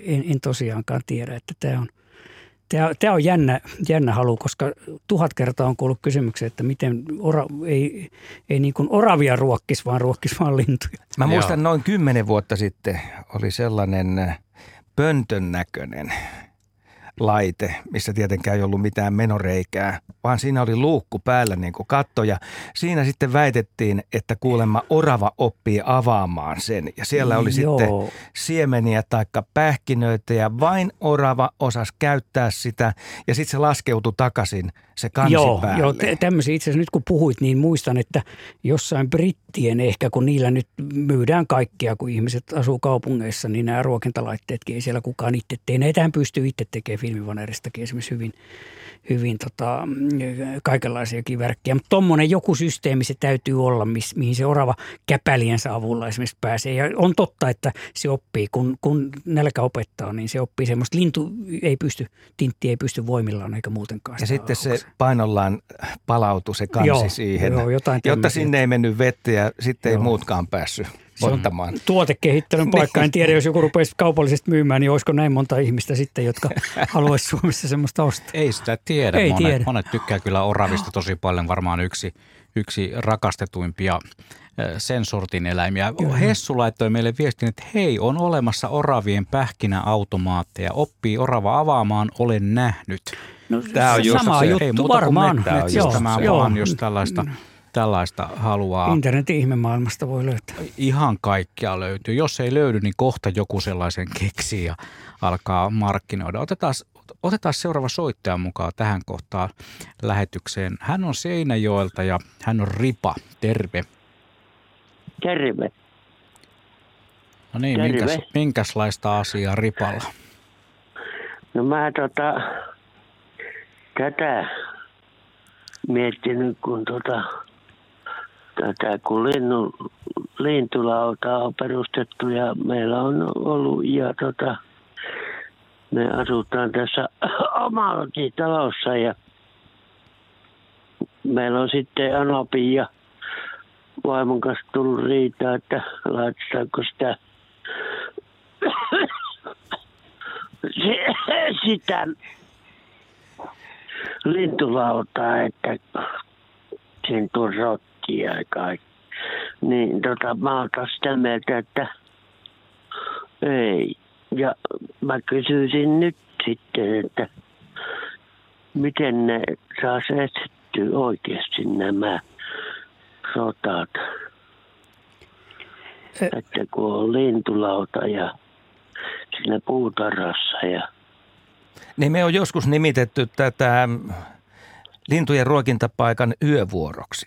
Tätä Niin. tapahtumakenttää, mistä nyt lähdetään puhumaan. Kun siellähän käy myyriä ja, ja metsähiiriä myös, että näitä, näitä, ja riippuen vähän mitä ruokaa tippuu, niin kyllähän siellä voi käydä metsäjänis, jos asuu maaseudulla tai rusakko kaupunkimaisissa paikoissakin. Ja, ja Kauriit. Kau, kauriit ilman muuta käyvät jo, kaurit ja, ja supikoirakin silloin, kun ei ole nukkumassa ja niin päin pois. Niin, tämä rot, niin sanottu rottaongelma on kimurantti ja jos ö, asuu alueella, jossa tietää, siellä on havaintoja, toistuvia havaintoja, että täällä on rottia, niin kyllä se, kyllä se sitten on vähän vaikea paikka se, se ruokinta, mutta et, eh, taas toisaalta, jos rot, rottia ei, ei ole, niin runsaskaan ruokinta ei niitä tuo paikalle, että että itse asun Kirkkonummella vanhassa omakotitalossa ja, ja hyvin harvaa, muutama sadan metrin välein on niitä taloja siinä lähimmilläänkin. Ja lähin eh, ratsastustalli, jota voisin epäillä rot, rottien asumapaikaksi, on, on reilun kilometrin päässä Linnuntietä. Ja nyt 30 talvea on tällä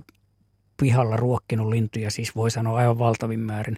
Yhtenä talvena on havainto, kun nuori rotta, semmoinen vähän keskenkasvuinen, tuli Näit sä sen? näin, näin toki ja, ja tota, se kuljeskeli siinä ja jätti jälkiä ja, ja mm, kellariin pääsi ja tota, järsi siellä. Sitten oli aamulla aamukahvilla ikävä kuunnella, että- put, vesi putkee vai mitä se siellä järsii ja, ja tota, silloin sai myrkkyä vapaasti. Tästä on 15 vuotta aikaa ja sain sen sitten lopulta. Siihenkin meni monta viikkoa, koska tota, se, on, se on hankala. Että on ainoa havainto rotasta, mitä minulla on kyllä koko kylällä. Mutta kaupunkipaikoilla, niin kuin lehdistä on saatu lukea, että kun Helsinki käy nukkumaan, niin nehän on tuossa tuossa tota rautatieaseman nurkilla, siellä on kauheita määriä, mutta enkä tiedä, miten siitä rotasta, siis tämmöisissä määrissä, kun se esiintyy, ja jos se on siis vakituinen joka talvinen, niin että pääseekö siitä oikeastaan enää, ei saa käy yksityinen ihminen ostaa, ja loukkuihin ne eivät juurikaan mene, että se on niin varovainen, vaikka erilaisia loukkuja tuolla rautakaupassa myydään, niin tota,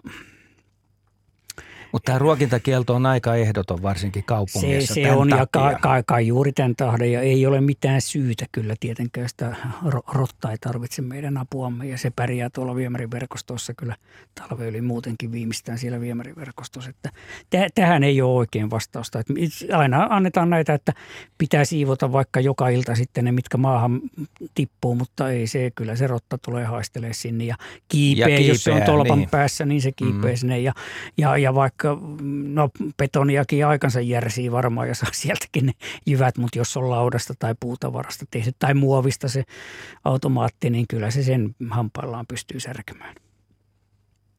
Rotta on kyllä vekkuliotus. Täytyy sanoa, että omalla kotipihalla Helsingissä oli rottia, asui siinä mun patikon alla. Ja ne oli niin vekkuleita, että kun mä laitoin puuhun ruokintapaikan, ne kyllä ne kiipes sinne puuhun sitten ja heti haistoivat, että sieltähän sitä saa. Siitäkin on muuten kuva, Niin, video, videopätkä tuolla ajattelin, YouTube, että YouTubessa. Mä oon kuvannut melkein löytyy. kaiken, että sekin Joo. löytyy No miten samalla. siinä Juha sitten lopulta lopetitko sen ruokinnan vai No, no joo, siis mä olen aika hyväluontoinen henkilö, mitä tulee luonnon suhteen, niin siinähän ne, asusteli siinä mun tosiaan pation alla, ne rotat ei niistä oikeastaan sinänsä sen enempää harmia ollut. Aina silloin tällöin niitä näki. Saman pation alla pesi myös kanipopulaatio, joka toukokuu sieltä tuli neljä, viisi, kuusi kappaletta pieniä kaninpoikasia pois ja ne asuvat sulassa sovussa se jengi siellä pation alla. Se oli semmoinen matala, ehkä 15 senttiä korkea betonilaatan alla oleva, oleva vapaa tila. Ja onhan se tietysti rotta sellainen eläin, että se aiheuttaa joissakin ihmisissä suuria väristyksiä. Mm. Ja, mutta se ei oikeasti tarvitse edes samalla alueella, jossa asun, niin olen nähnyt rottia myös paikassa, jossa ei ole minkäänlaista ruokintaa, joo, joo, että kyllä, ne, kyllä. ne liikkuu ne siis joka paikassa. Ne on niin monipuolisia, koska ne syö melkein mitä on. Mitä naapuri sanoi tässä vai tiesikö? Naapuri ei tiennyt. niin, nyt voi mennä katsomaan sieltä YouTubesta.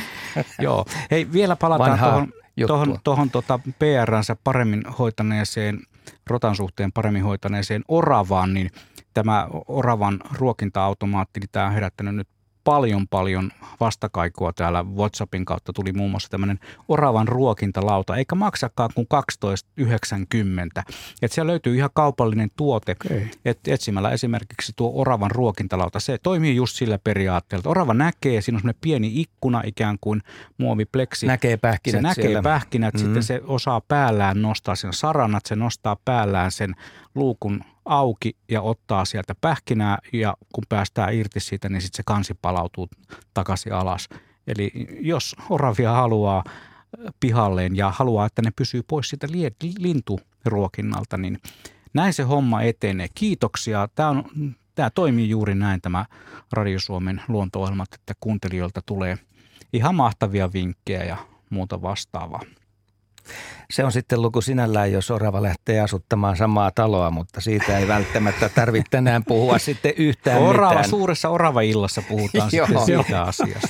Se tehdään. Ruo- mutta niin ruokitaan me vaan oravia ja sitten sillä oravaillassa toiset saa vastata sitten siihen, että miten näistä oravista pääsee eroon, kun ne on räystään alle ja ullakolle tulleet ja niin päin Mutta mm. niin kuin Juha äsken jo sanoi tuossa, niin molemmat on jyrsijöitä, rotta ja orava, mutta vain oravan PR-kampanja on sujunut paremmin ja Joo. siitä on tullut tällainen söpöläinen. Ja kun se, on päiväeläin, se on poikkeuksellinen nisäkäs ja, ja se ei tiedetä ainakaan, että se olisi semmoinen taudin levittäjä niin kuin rotta on niin päin pois. Rotalla on huono maine, vähän syystäkin. Tässä äsken yksi kuuntelija kirjoitteli sitä, että – että heillä ruokitaan oravia ihan kädestä pitäen. Eli, eli ne oravat ovat oppineet siihen, että ne tulevat kädeltä hakemaan pähkinöitä. Jos kädelle kiipeäisi rotta, niin, niin. En jatka tätä lausetta. Joo, mutta tiedätkö mikä on seuraava vaihe tuossa, kun oravia ruokkii kädeltä? No ne... ne tulee sisälle avoimesta ovesta Joo. Ja sitten tota, laskee merkkejä sinne, jos ei tule tarpeeksi nopeasti ruokaa. Joo, okei. Okay. Ja siinä on yllättäviä juttuja, mitä kukaan ei edes uskokaan. Mutta orava on kyllä aika sopeutuvainen ja kaikkeen se, mahdolliseen. Se on kyllä sellainen opportunisti, ettei mitään rajaa. Ja sitten ne hermostuu, kun esimerkiksi täällä Helsingissä tuolla, tuolla tota eräässä saaressa, kun niitä rottia on paljon, paikka missä paljon matkailijoita käy, turisteja ja ulkoilijoita, niin siellä ne oravat ovat, ne suorastaan hermostuvat, jos niille ei anna mitään. Ne kiipeää jalkaa pitkin taskulle ja työntää käpälää sinne taskuun ja hermostuu, jos ei tule mitään. Että mitäs tänne nyt tulette, jos teillä ei ole muka meille safkaa. Että siis se voi, tästä, voi mennä näinkin pitkälle. Niin, niin. Tässä voidaan päätellä se, että oravalla on aika lyhyt pinna. Hmm. Silloin, kun se haluaa jotain tapahtuvaksi. Nimenomaan. Ja jos ei tapahdu, niin sitten otetaan sitten niin tapahtuu. sanotusti tilanne haltuun.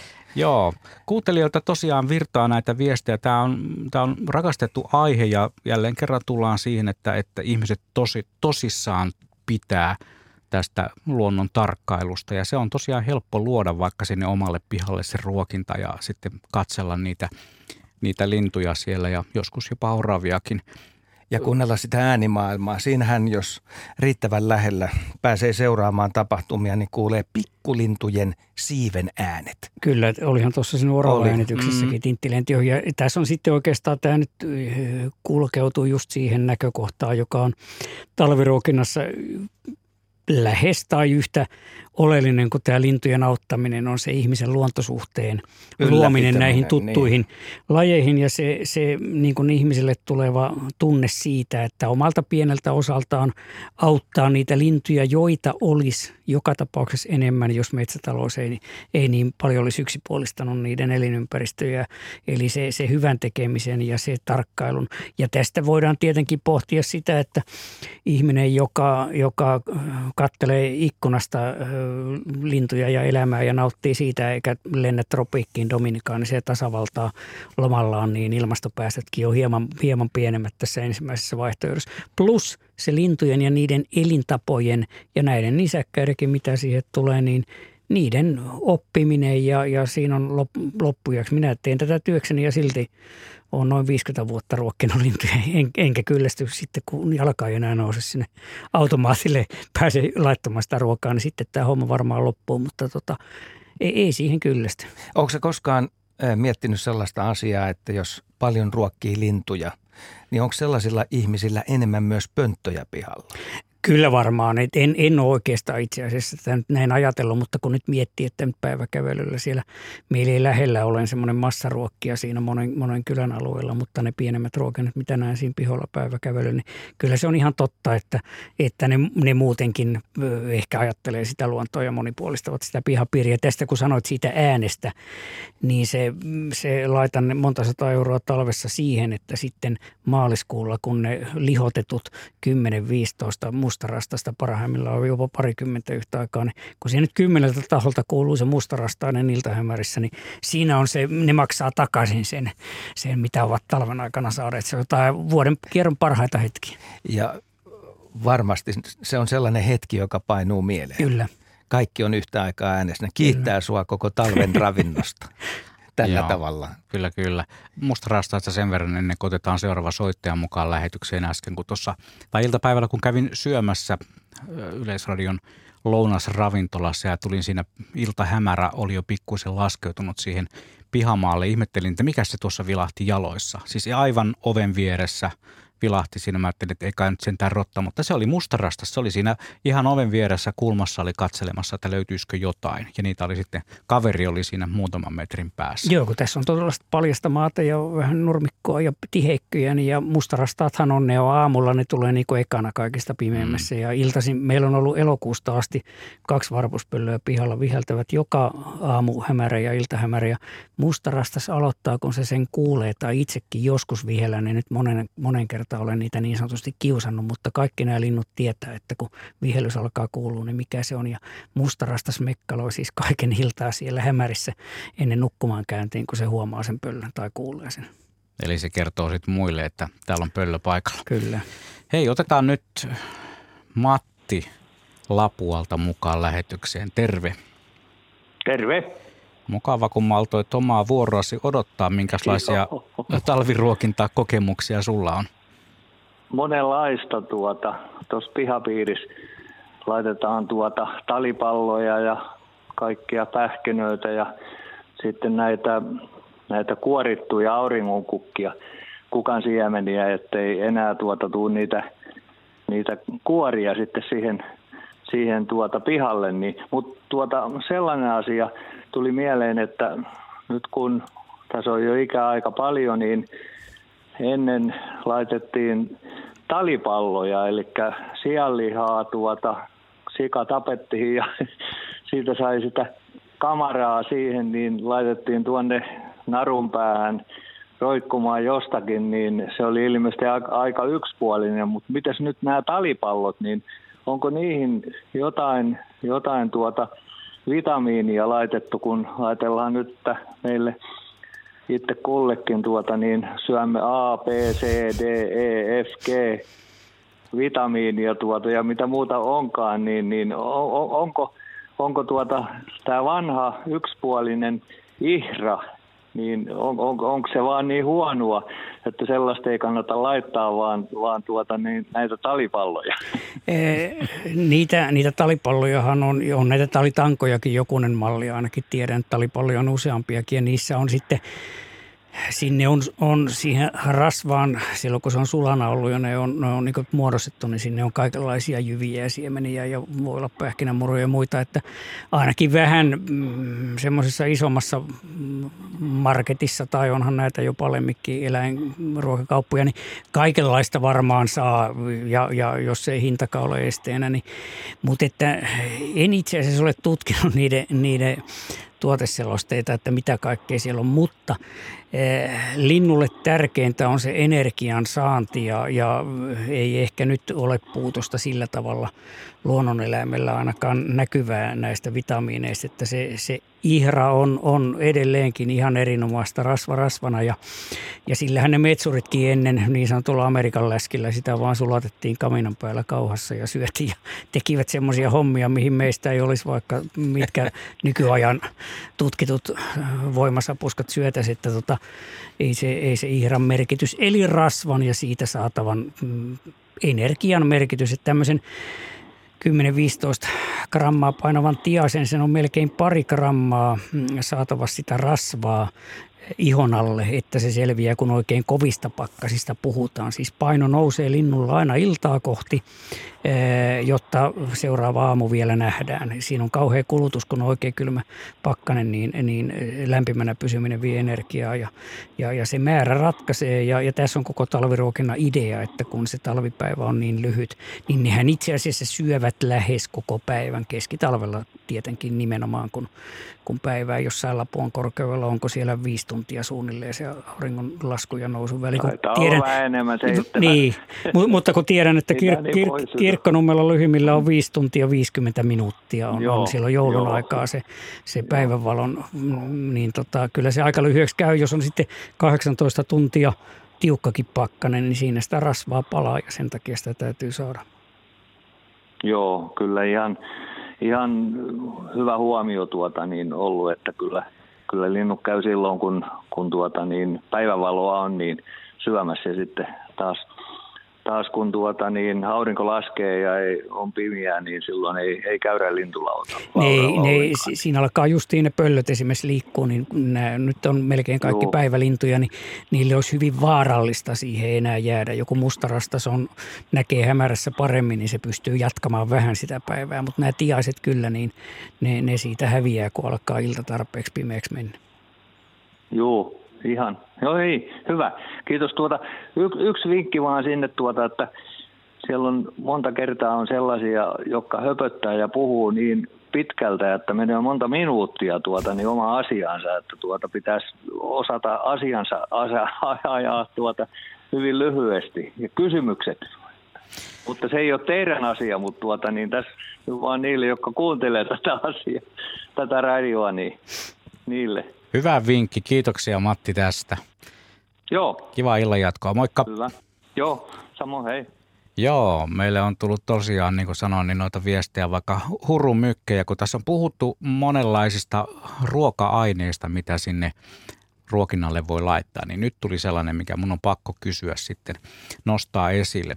Nyt on tullut kauppoihin täällä Oulun ylälaidalla kuivattuja jauhomatoja, ehkä litran tai parin ämpäreissä myydään. Mitä mieltä siellä studiossa ollaan näistä. Kannattaako ostaa, ovat aika hintavia?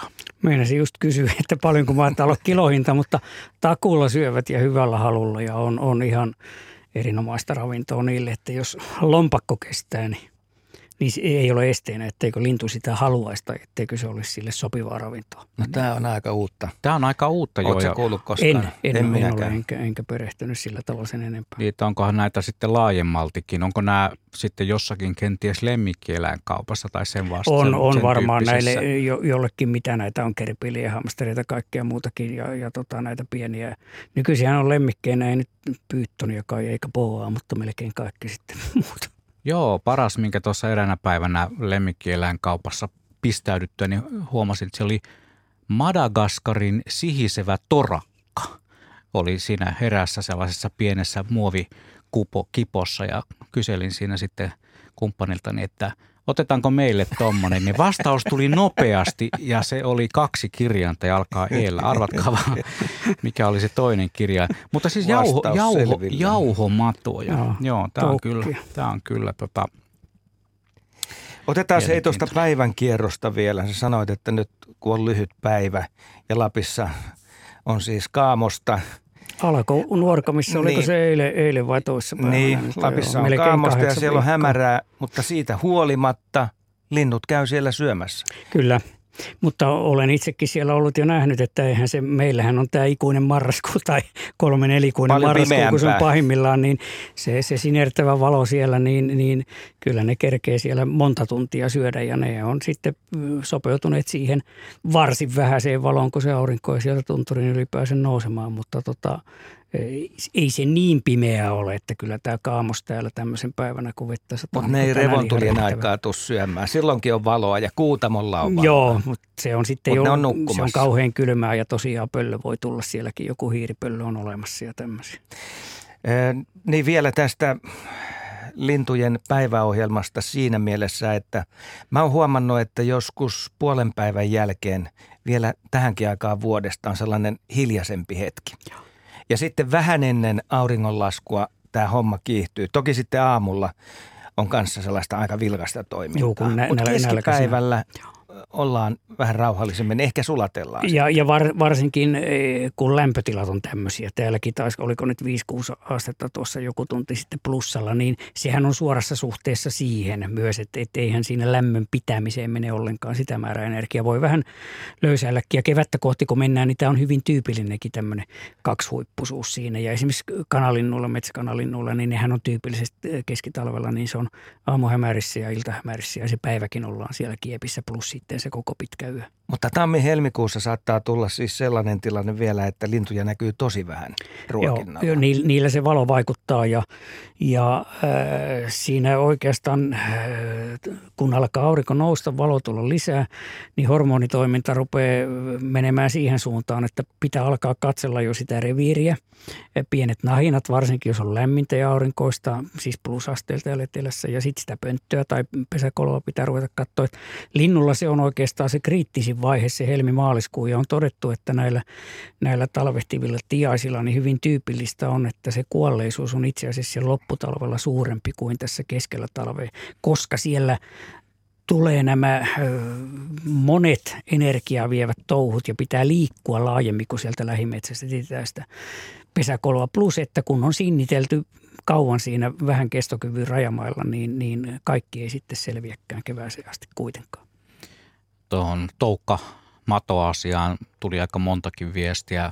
Inkoosta saa kuulemma jauhomadon toukkia ja Tampereen kulmallakin kuulemma halpiskauppa myy niitä. Eli niitä on olemassa Miten se on Pertti, jos törmäät, niin kokeiletko? No ei, ei tuossa, rouvakin varmaan hyväksyy kaiken muun hulluuden jatkona siinä, ei ole niin mitään uutta. niin, Voidaan katsoa, että mitä Tintti sanoo. Hei ja ennen kuin otetaan seuraava soittaja mukaan, joka on muuten Arto, niin kysymys, yksi lajikysymys, kun täällä on kuuntelija, ei kerro tosin, että missä hän on tämän kuvannut. Hän kysyy, että, tai kertoo, että mökin ruokintapaikalle tuli pötköä syömään, talipötköä syömään kuukkeli – ja hän kysyy, että onko Keski-Suomessa kuinka harvinainen vieras ruokintapaikalla? Paikallinen siis, että on niitä useita kymmeniä sirpaleisia esiintymiä, että kyllä semmoisen voi saada. Esimerkiksi tuolla Itä-Savon puolella aika etelässäkin vielä Heinäveden Rääkkylän mm, siellä päin, siis aika idässä Keski-Suomea, mutta on ihan, ihan entisen Keski-Suomen läänin alueellakin. Ja sitten taas Pohjanmaalla, niin, niin Kristiinan kaupunkiin asti ainakin aiemmin oli se eteläisin kanta siellä on, on tosin kyllä ymmärtääkseni huvennut kovasti, mutta että kyllä, kyllä voi aivan hyvin saada. Ei tietenkään missään taajamassa eikä näin, mutta jos mökki on suurella metsäalueella, niin, niin kesämökki taitaa ja se hyvä metsä pitää olla, ja se hyvä metsä koska se pitää, varastoi. Joo, kyllä, kyllä ja pitää. vanha yhtenäinen metsäalue, ei mikään, mikään sirpale, sirpale sanalla äsken tarkoitti tämmöisiä sirpalemaisia populaatioita, eli erillisiä pieniä joukkoja niin on, mutta saattaa olla sitten monta pitäjää väliä taas Keski-Suomessa, ettei siellä ole yhtään kukkelia. 15 minuuttia on aikaa jo vähän allekin tätä meidän talviruokinta-iltaa. Ja meillä on nyt Arto puhelimessa Kangasalta soittelee. Terve. Terve. Tästä ruokinta-automaatista. Mm. Mä oon niitä itse tehnyt. Se on niinkö linnun pönttö, mutta mä oon sitten tehnyt sen etuseinä lasista. Ja sitten se on vähän pitempi se alaosa siinä. Ja tuota niin, mulla nyt on tosi sirkkeli, että mä saan siihen semmoisen ura, että se lasi sopii siihen. Ja se lasi jätetään siitä noin kolme senttiä irti siitä pohjasta, niin, ja sitten sinne pohjalle pistetään vähän vinoja kuin banneri sinne noin, niin siinä on vaan idea se, että niin tuota, niin, sä näet, milloin se on tyhjä. Kyllä, tämä on hyvä idea, että lasi tai varmaan joku pleksikin kelpaa, mutta pääasia, että nä- näkee käy, läpi käy siitä. Ihan, että... Juu. Hyvä, ei hyvä idea. aina, kat, aina katsomassa, että milloin se on. Ja voi olla semmoinen, kuinka korkein nyt haluaa tehdä, että sinne menee sitten. Niin. Joo, tällä, tällä koollahan voi jotkut tykkää ruokkia ihan kesämökilläkin, missä käydään ehkä viikkojen välein, niin jos itse tekee tämmöisen säiliön, niin toki voi tehdä hyvinkin suuren, jonne mahtuu sitten, sitten paljon, ettei tarvitse sitä huolta kantaa. Kun kyllä se perussääntö edelleen näissä, ihan Etelä-Suomessakin näissä, näissä lämpimissä talvissa on se, että juuri tämän pimeyden ja lyhyen päivän tähden, että kun sen aloittaa, eli ne linnut houkuttelee siihen sitten alkutalvella, Joo. niin kyllä se olisi syytä jatkaa, kun ne ei, ei ne, ne linnut ei sitten löydä uutta, uutta paikkaa. Ne on luottanut siihen, että tässä Joo. ollaan. Jos on ihan taajamassa, missä nyt on joka korttelissa yksi ruokintapaikka tai jotain, niin eihän se toki ole ollenkaan niin vaarallista, vaikka ei, sitten niin. itse lopettaisikaan. Mutta jos asuu maaseudulla ja ei ole kilometrikaupalla mitään. Joo, mäkin kun asun omakotitalossa maaseudulla, niin mä näen heti, kun mä tuun pihaan, että aha, nyt se on tyhjä noin. Niin. Mm. Ja tähän itse tehtyyn voi, minulkin on tämmöisiä itse tehtyjä äh, vilmivanerista, joka niin sisäpintakin kun on liukas, niin ne vähän märkinäkin ja kosteena ne jyvät sitten sieltä valuu ja, ja alareunassa on raot ja, ja ne, siinä on semmoinen istumapiena ja, ja siellä keskellä on sitten tämmöinen kolmio tehty, että kun se ylältä täytetään ja kahdella sivulla on ne raot, mistä ne pystyy poimimaan, niin se valuu se siemen määrä sitten niitä rakoja kohti, että jos se on aivan tasa, tasainen se pohjapinta, niin varsinkin meillä kun on välillä pakkasta ja välillä sataa vettä ja ne kostuu niin, siellä no. ilman kosteudesta, niin ne, ne jäätyy ja sitten näiden rakojen päällä on vielä semmoinen pieni räystäs tai lippa, että Joo. se ei nyt, nyt pahimmilla pyryillä kun vaakatasus tulee, niin toki se rako menee umpeen, mutta noin normaalimmalla Joo. lumisateella niin se ei edes peity. Joo. Ja sitten tota, niin, se pohjalauta on vähän pitempi, mutta ei tarvitse kannattaa tehdä liian pite, pitkää siitä, että ne sitten sinne käy nämä varpuset heittelemässä. Kyllä, ju, ju, juuri tämä joo. Ne tintit pystyy kyllä hyvillä kynsillään ja vahvoilla varpailla olemaan, olemaan että siinä ei tarvitse semmoista joo. leveitä olla, missä nyt toiset kömpelömät mahtuu sitten seisoskelemaan, koska sitten sit seuraa niin. just tuo ongelma, minkä sanoit. Joo, ja siihen kun pistää sitten pienet laudat siihen, niin että ne jyvät ei pääse Joo, pois. vähän reun, reunusta. Niin. Joo, kyllä. Ja ei ole tuota niin kauhean vaikea tehdä, mutta ne vähän vaatii semmoista näppäryyttä. Että mm. Joo, tämmöinen idea mulla vaan on ollut, niin ollut jo monta vuotta tässä näin. Ja Hienoa. mä oon niitä tehnyt. Kiitoksia Arto, kun jait tämän, tämän idean. Tässä varmaan moni sitten käsistään kätevä ja jolla on työkalut ja paikka myös tietysti siihen, mihin ruokinta-automaatin laittaa, niin varmasti otti vinkin ja alkaa, alkaa viritellä sellaisia. Itselle tuli heti tuossa Arton jutustelua kuunnellessani mieleen, että mitäs jos sinne laittaisi sen verran elektroniikkaa, joka kertoisi sitten, että, että milloin se, se siemenmäärä on loppumassa ja se lähettäisi vaikka kännykkään sitten viestin, että, että nyt on aika mennä tankkaamaan. Silloin sen voisi jättää vaikka paikkaan, jossa ei käy kovin usein. Tätä tuotekehittelyä tuote, sanoisin. Joo, joo, ja sitten siellä lähtee. voisi olla vastus, joka lämmittää myös sen jään pois mistä, mistä Pertti tuossa äsken puhui, että ei rupea jumittamaan niin sanotusti. No niin, tämähän menee nyt. Digitaalinäyttö. Ja... Joo. Kyllä, kyllä joo. Ja, ja, ja semmoinen kamera, joka lähettää verkkoon sen koko ajan sen seurannan. Okei, ei mennä ehkä ihan näin pitkälle. Jokainen voi viritellä kotioloissaan ihan minkälaisia vaan. Ja mä oon ihan varma, että kun tämä tuli mainittua, niin kohta tulee jonkun kuuntelijan eh, omasta tällaisesta tekeleestä tulee tuota kuva, että meillä on jo tällainen. Kaikki systeemit toimii, tulee VLANin kautta viestit ja muuta. Jauhomadot on herkkua, saa muun muassa, en mä saa sanoa tuota firman saa. nimeä, mutta se on sellainen, sieltä sai aikoinaan semmoisen oranssin hatun, jossa oli kolme väkästä. Sillä firmasta.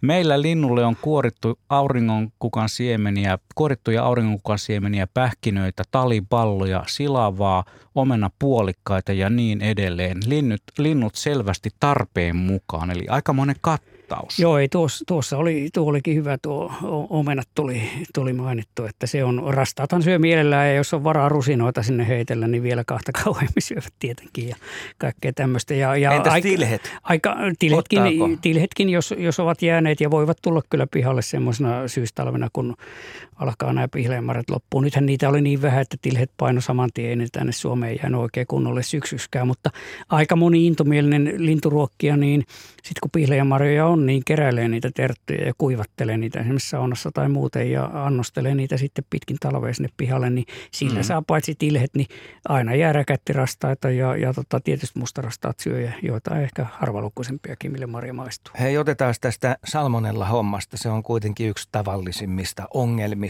ruokintapaikoilla. Nyt kun me kuitenkin ollaan tässä tällaisessa ikuisessa marraskuussa, että lämpöä saattaa riittää sinne helmikuulle asti, niin tämä hommahan korostuu. Miten sä itse hoidat kotona tän, että saat sitten niin sanotusti terveen ruokintapaikan, että se ei levitä tauteja?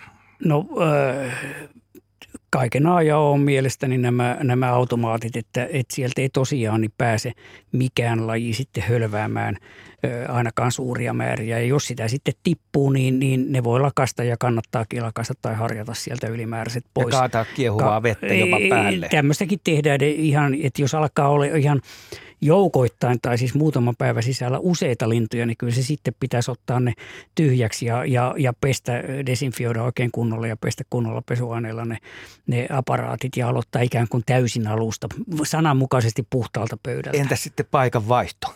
Se on, se on yksi keino, että jos pihalla on, on mahdollisuutta, ettei ne mene sitten sinne, mistä ne on aikaisemmin sen saanut. Mutta että, tämä kyllä ilmeisesti on vähän paikkaan sidottu ja siitä just, että minkälaiset ne automaatit on, koska siihen nähden, että en nyt tiedä, että kuinka monta tuhatta yksilöä kenties käy syksyn ja, ja kevään välillä meilläkin pihalla, mutta yksi, kaksi lintua talvella näin salmonella, ilmiselvästi salmonella per talvi. Punatulkko on, keltasirkko on, joskus talitiainen. Ja Miten si- sä tunnistat, että sillä on? Se, se on siis se, se pörhistää, se, se pörhistää. Ja päästään lähelle. Päästään lähelle, siitä näkee, se on niin kuin nuokkuu. Se on ja, ja tota, se, se, on ikään kuin se on kylmissään, joo pörhistää. Ja lentäminen alkaa sitten ainakin jonkun päivän päästä viimeistään, niin onnistuu huonosti, että jonkun metrin vielä pyrähtää karkuun, mutta että mm, käyttäytyy hyvin tälleen tyhmästi, kun voisiko sanoa, ja se pörhistelee kuunteleminen on yksi tärkeä seikka.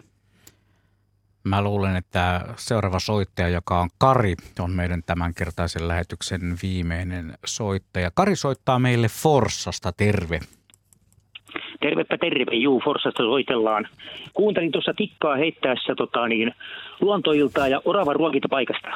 Mm. Niin siitä sellainen, että vanerista pohja, sivuseinät, takaseinä ja etuseinä joko lasista, lasista niin kuin tämä yksi soittaja sanoi, tai muovista. Ja sitten kansi, niin karkkilaatikoista, joissa on saranat, niin sellainen takaa ruuveista kiinni ja kolmatta vuotta on toiminut oravien kanssa. Näkee, että onko pähkinät loppu, niin kuin se lasisoittaja sanoi, tai sitten tästä muovipleksistä, niin orava kyllä sinne menee, mutta linnut ei. Toimii jumalattoman hyvin. Että tämmöinen vinkkinä vaan se oli hyvin, pystyy tekemään hyvin, itse ihan, ihan hyvin. Hyvin kiteytetty vinkki. Kiitoksia Kari. Joo. Moikka moi. Kiitos tota, samoin. Meillä on YKK, ne 5, 6, 7, 8, 9 soittajaa ollut tässä lähetyksessä mukana. Ja hu- oletteko huomanneet yhden piirteen näissä yhdeksässä soittajassa? Miehiä. Kaik, kaikki on ollut miehiä. Kaikki on ollut miehiä, joo. Mä jäin miettimään tätä Mirjamin kanssa tuossa viesteltiin lasin toiselle puolelle, että, että, että mistä on kysymys, miksi vain miehet ottavat osaa tällaiseen talviruokinta-iltaan. Varmaan aihe kiinnostaa myös, myös naisia, mutta olisiko se sitten, tämä on ihan vaan älytön heitto, että olisiko se sille, että naiset on ulkoistaneet tämän homman miesten hoidettavaksi. He sitten vaan nauttivat niistä suoritteista, siitä, siitä nautinnosta, siitä, niistä linnuista ja muista vastaavista, että tai sitten ne on niin fiksuja, ettei niiden tarvitse soitella ja kysellä neuvoja, tietää jotain. Sepä Pertti ole täsmälleen oikeassa, näinkin voi käydä. Niinpä. Meillä on vielä semmoinen nelisen minuuttia aikaa. Käydään läpi täällä muun muassa tämä rota-asia, kun puhututti tuossa paljon, niin Urho laittoi viestin ikään kuin vinkin, että asensin talipalloautomaatin alle laakean astian, jonka pinnalla on metalliverkko silmäkooltaan noin 10 mm. Lintujen ruoantähteet putoavat astiaan, eivätkä houkuttele rottia automaatin alle. Eli siinä on aika kätevä tämmöinen myös jätehuolinta sitten rakennettu tuohon Joo, hänen ruokinnalle. tämmöisiä joskus on itsekin kuullut ja, ja tota, nähnyt näitä. Siinä tietenkin se rotta sitten pystyy aika taitavasti kiipeilemään monenlaisiinkin systeemeihin tai jopa ei sen oravan lailla hypähdä, mutta tota, jos on lähellä joku tuki, oksa tai muu menee siitä vierestä. Mutta näitä just niille, jotka ei halua sitä oravaa ruokkia tai ei halua ainakaan, että rotta kiipeisi tämmöiseen tolpan päässä oleva automaattiin, niin on sitten tämä vanha keino, että pannaan se tolppa tai tolpan ympärille joku metalli kääritään peltilevy tai, tai joku putki tai muu, että ei se rottakaan nyt ihan, ihan sileellä pinnalla mene. Niin, meillä on nyt kolmisen minuuttia vielä lähetysaikaa tässä näin. Siitä vielä siitä salmonellasta, niin tosiaan kehottaisin, että, että sitä ei nyt liikaa ainakaan sitten pelkää, että ajattelee, että kun sitä salmonellaa on niin tota, ja siitä puhutaan, niin en taida uskaltaa sitten ruokkia. Jotkut ihmiset pelkää näitä, näitä tauteja ja onhan salmonella ihmisenkin tauti, mutta että kun asianmukaisesti äsken puhutuilla tavoilla sitä vähän hoitaa, niin kyllä se aika marginaalinen ilmiö on kuitenkin, että esimerkiksi kun vertaan omaan pihalintujen määrää ja siihen nähden, että että lokakuun lopulta mm, helmikuulle olen siinä käytännössä 99 prosenttia päivistä kotona ja, ja seuraan tuntikausia sitä, niin äärimmäisen vähän niitä salmonellaisia lintuja silti näen. Että ei se mikään iso ongelma ole noin koko valtakunnan mitassa. Pertti, kuinka iso projekti tämä talviruokinta on sulle? Määritteleekö se jokaista päivää?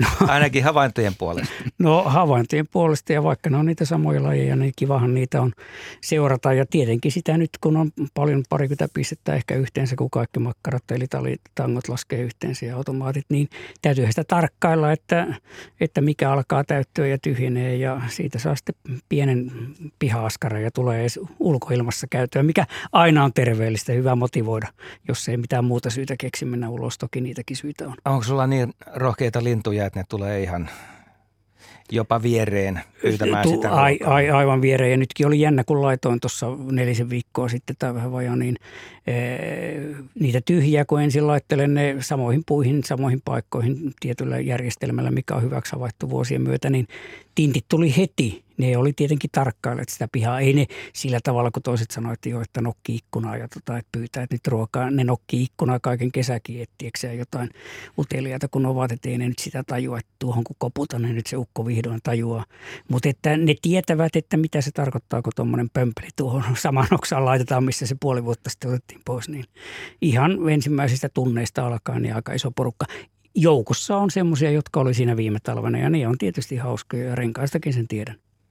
Yöpyys nämä linnut siinä lähistöllä. Pönttö, pönttö, pönttöihin, pönttöihin menevät ja, ja vanha, vanhassa talossa on kaikenlaisia koloja räystään alla ja ulkorakennuksissa, niin ihan siinä ja aamulla aika hämärää, kun näen, että ne lentää paikalla. Kiitoksia lintututkija Pertti Koskimies ja Asko Hautaaho. Minä olen Juha Plumperi ja jatkan radiossa kanavalla vielä seurannanne tuossa kello 20 uutisten jälkeen. Uutiset ja säätietoja ja sitten on keskiviikkoiseen tapaan taas Metsäradion aika. Me palaamme jollain muulla aiheella taas ensi keskiviikkona, mutta nyt mennään uutisiin.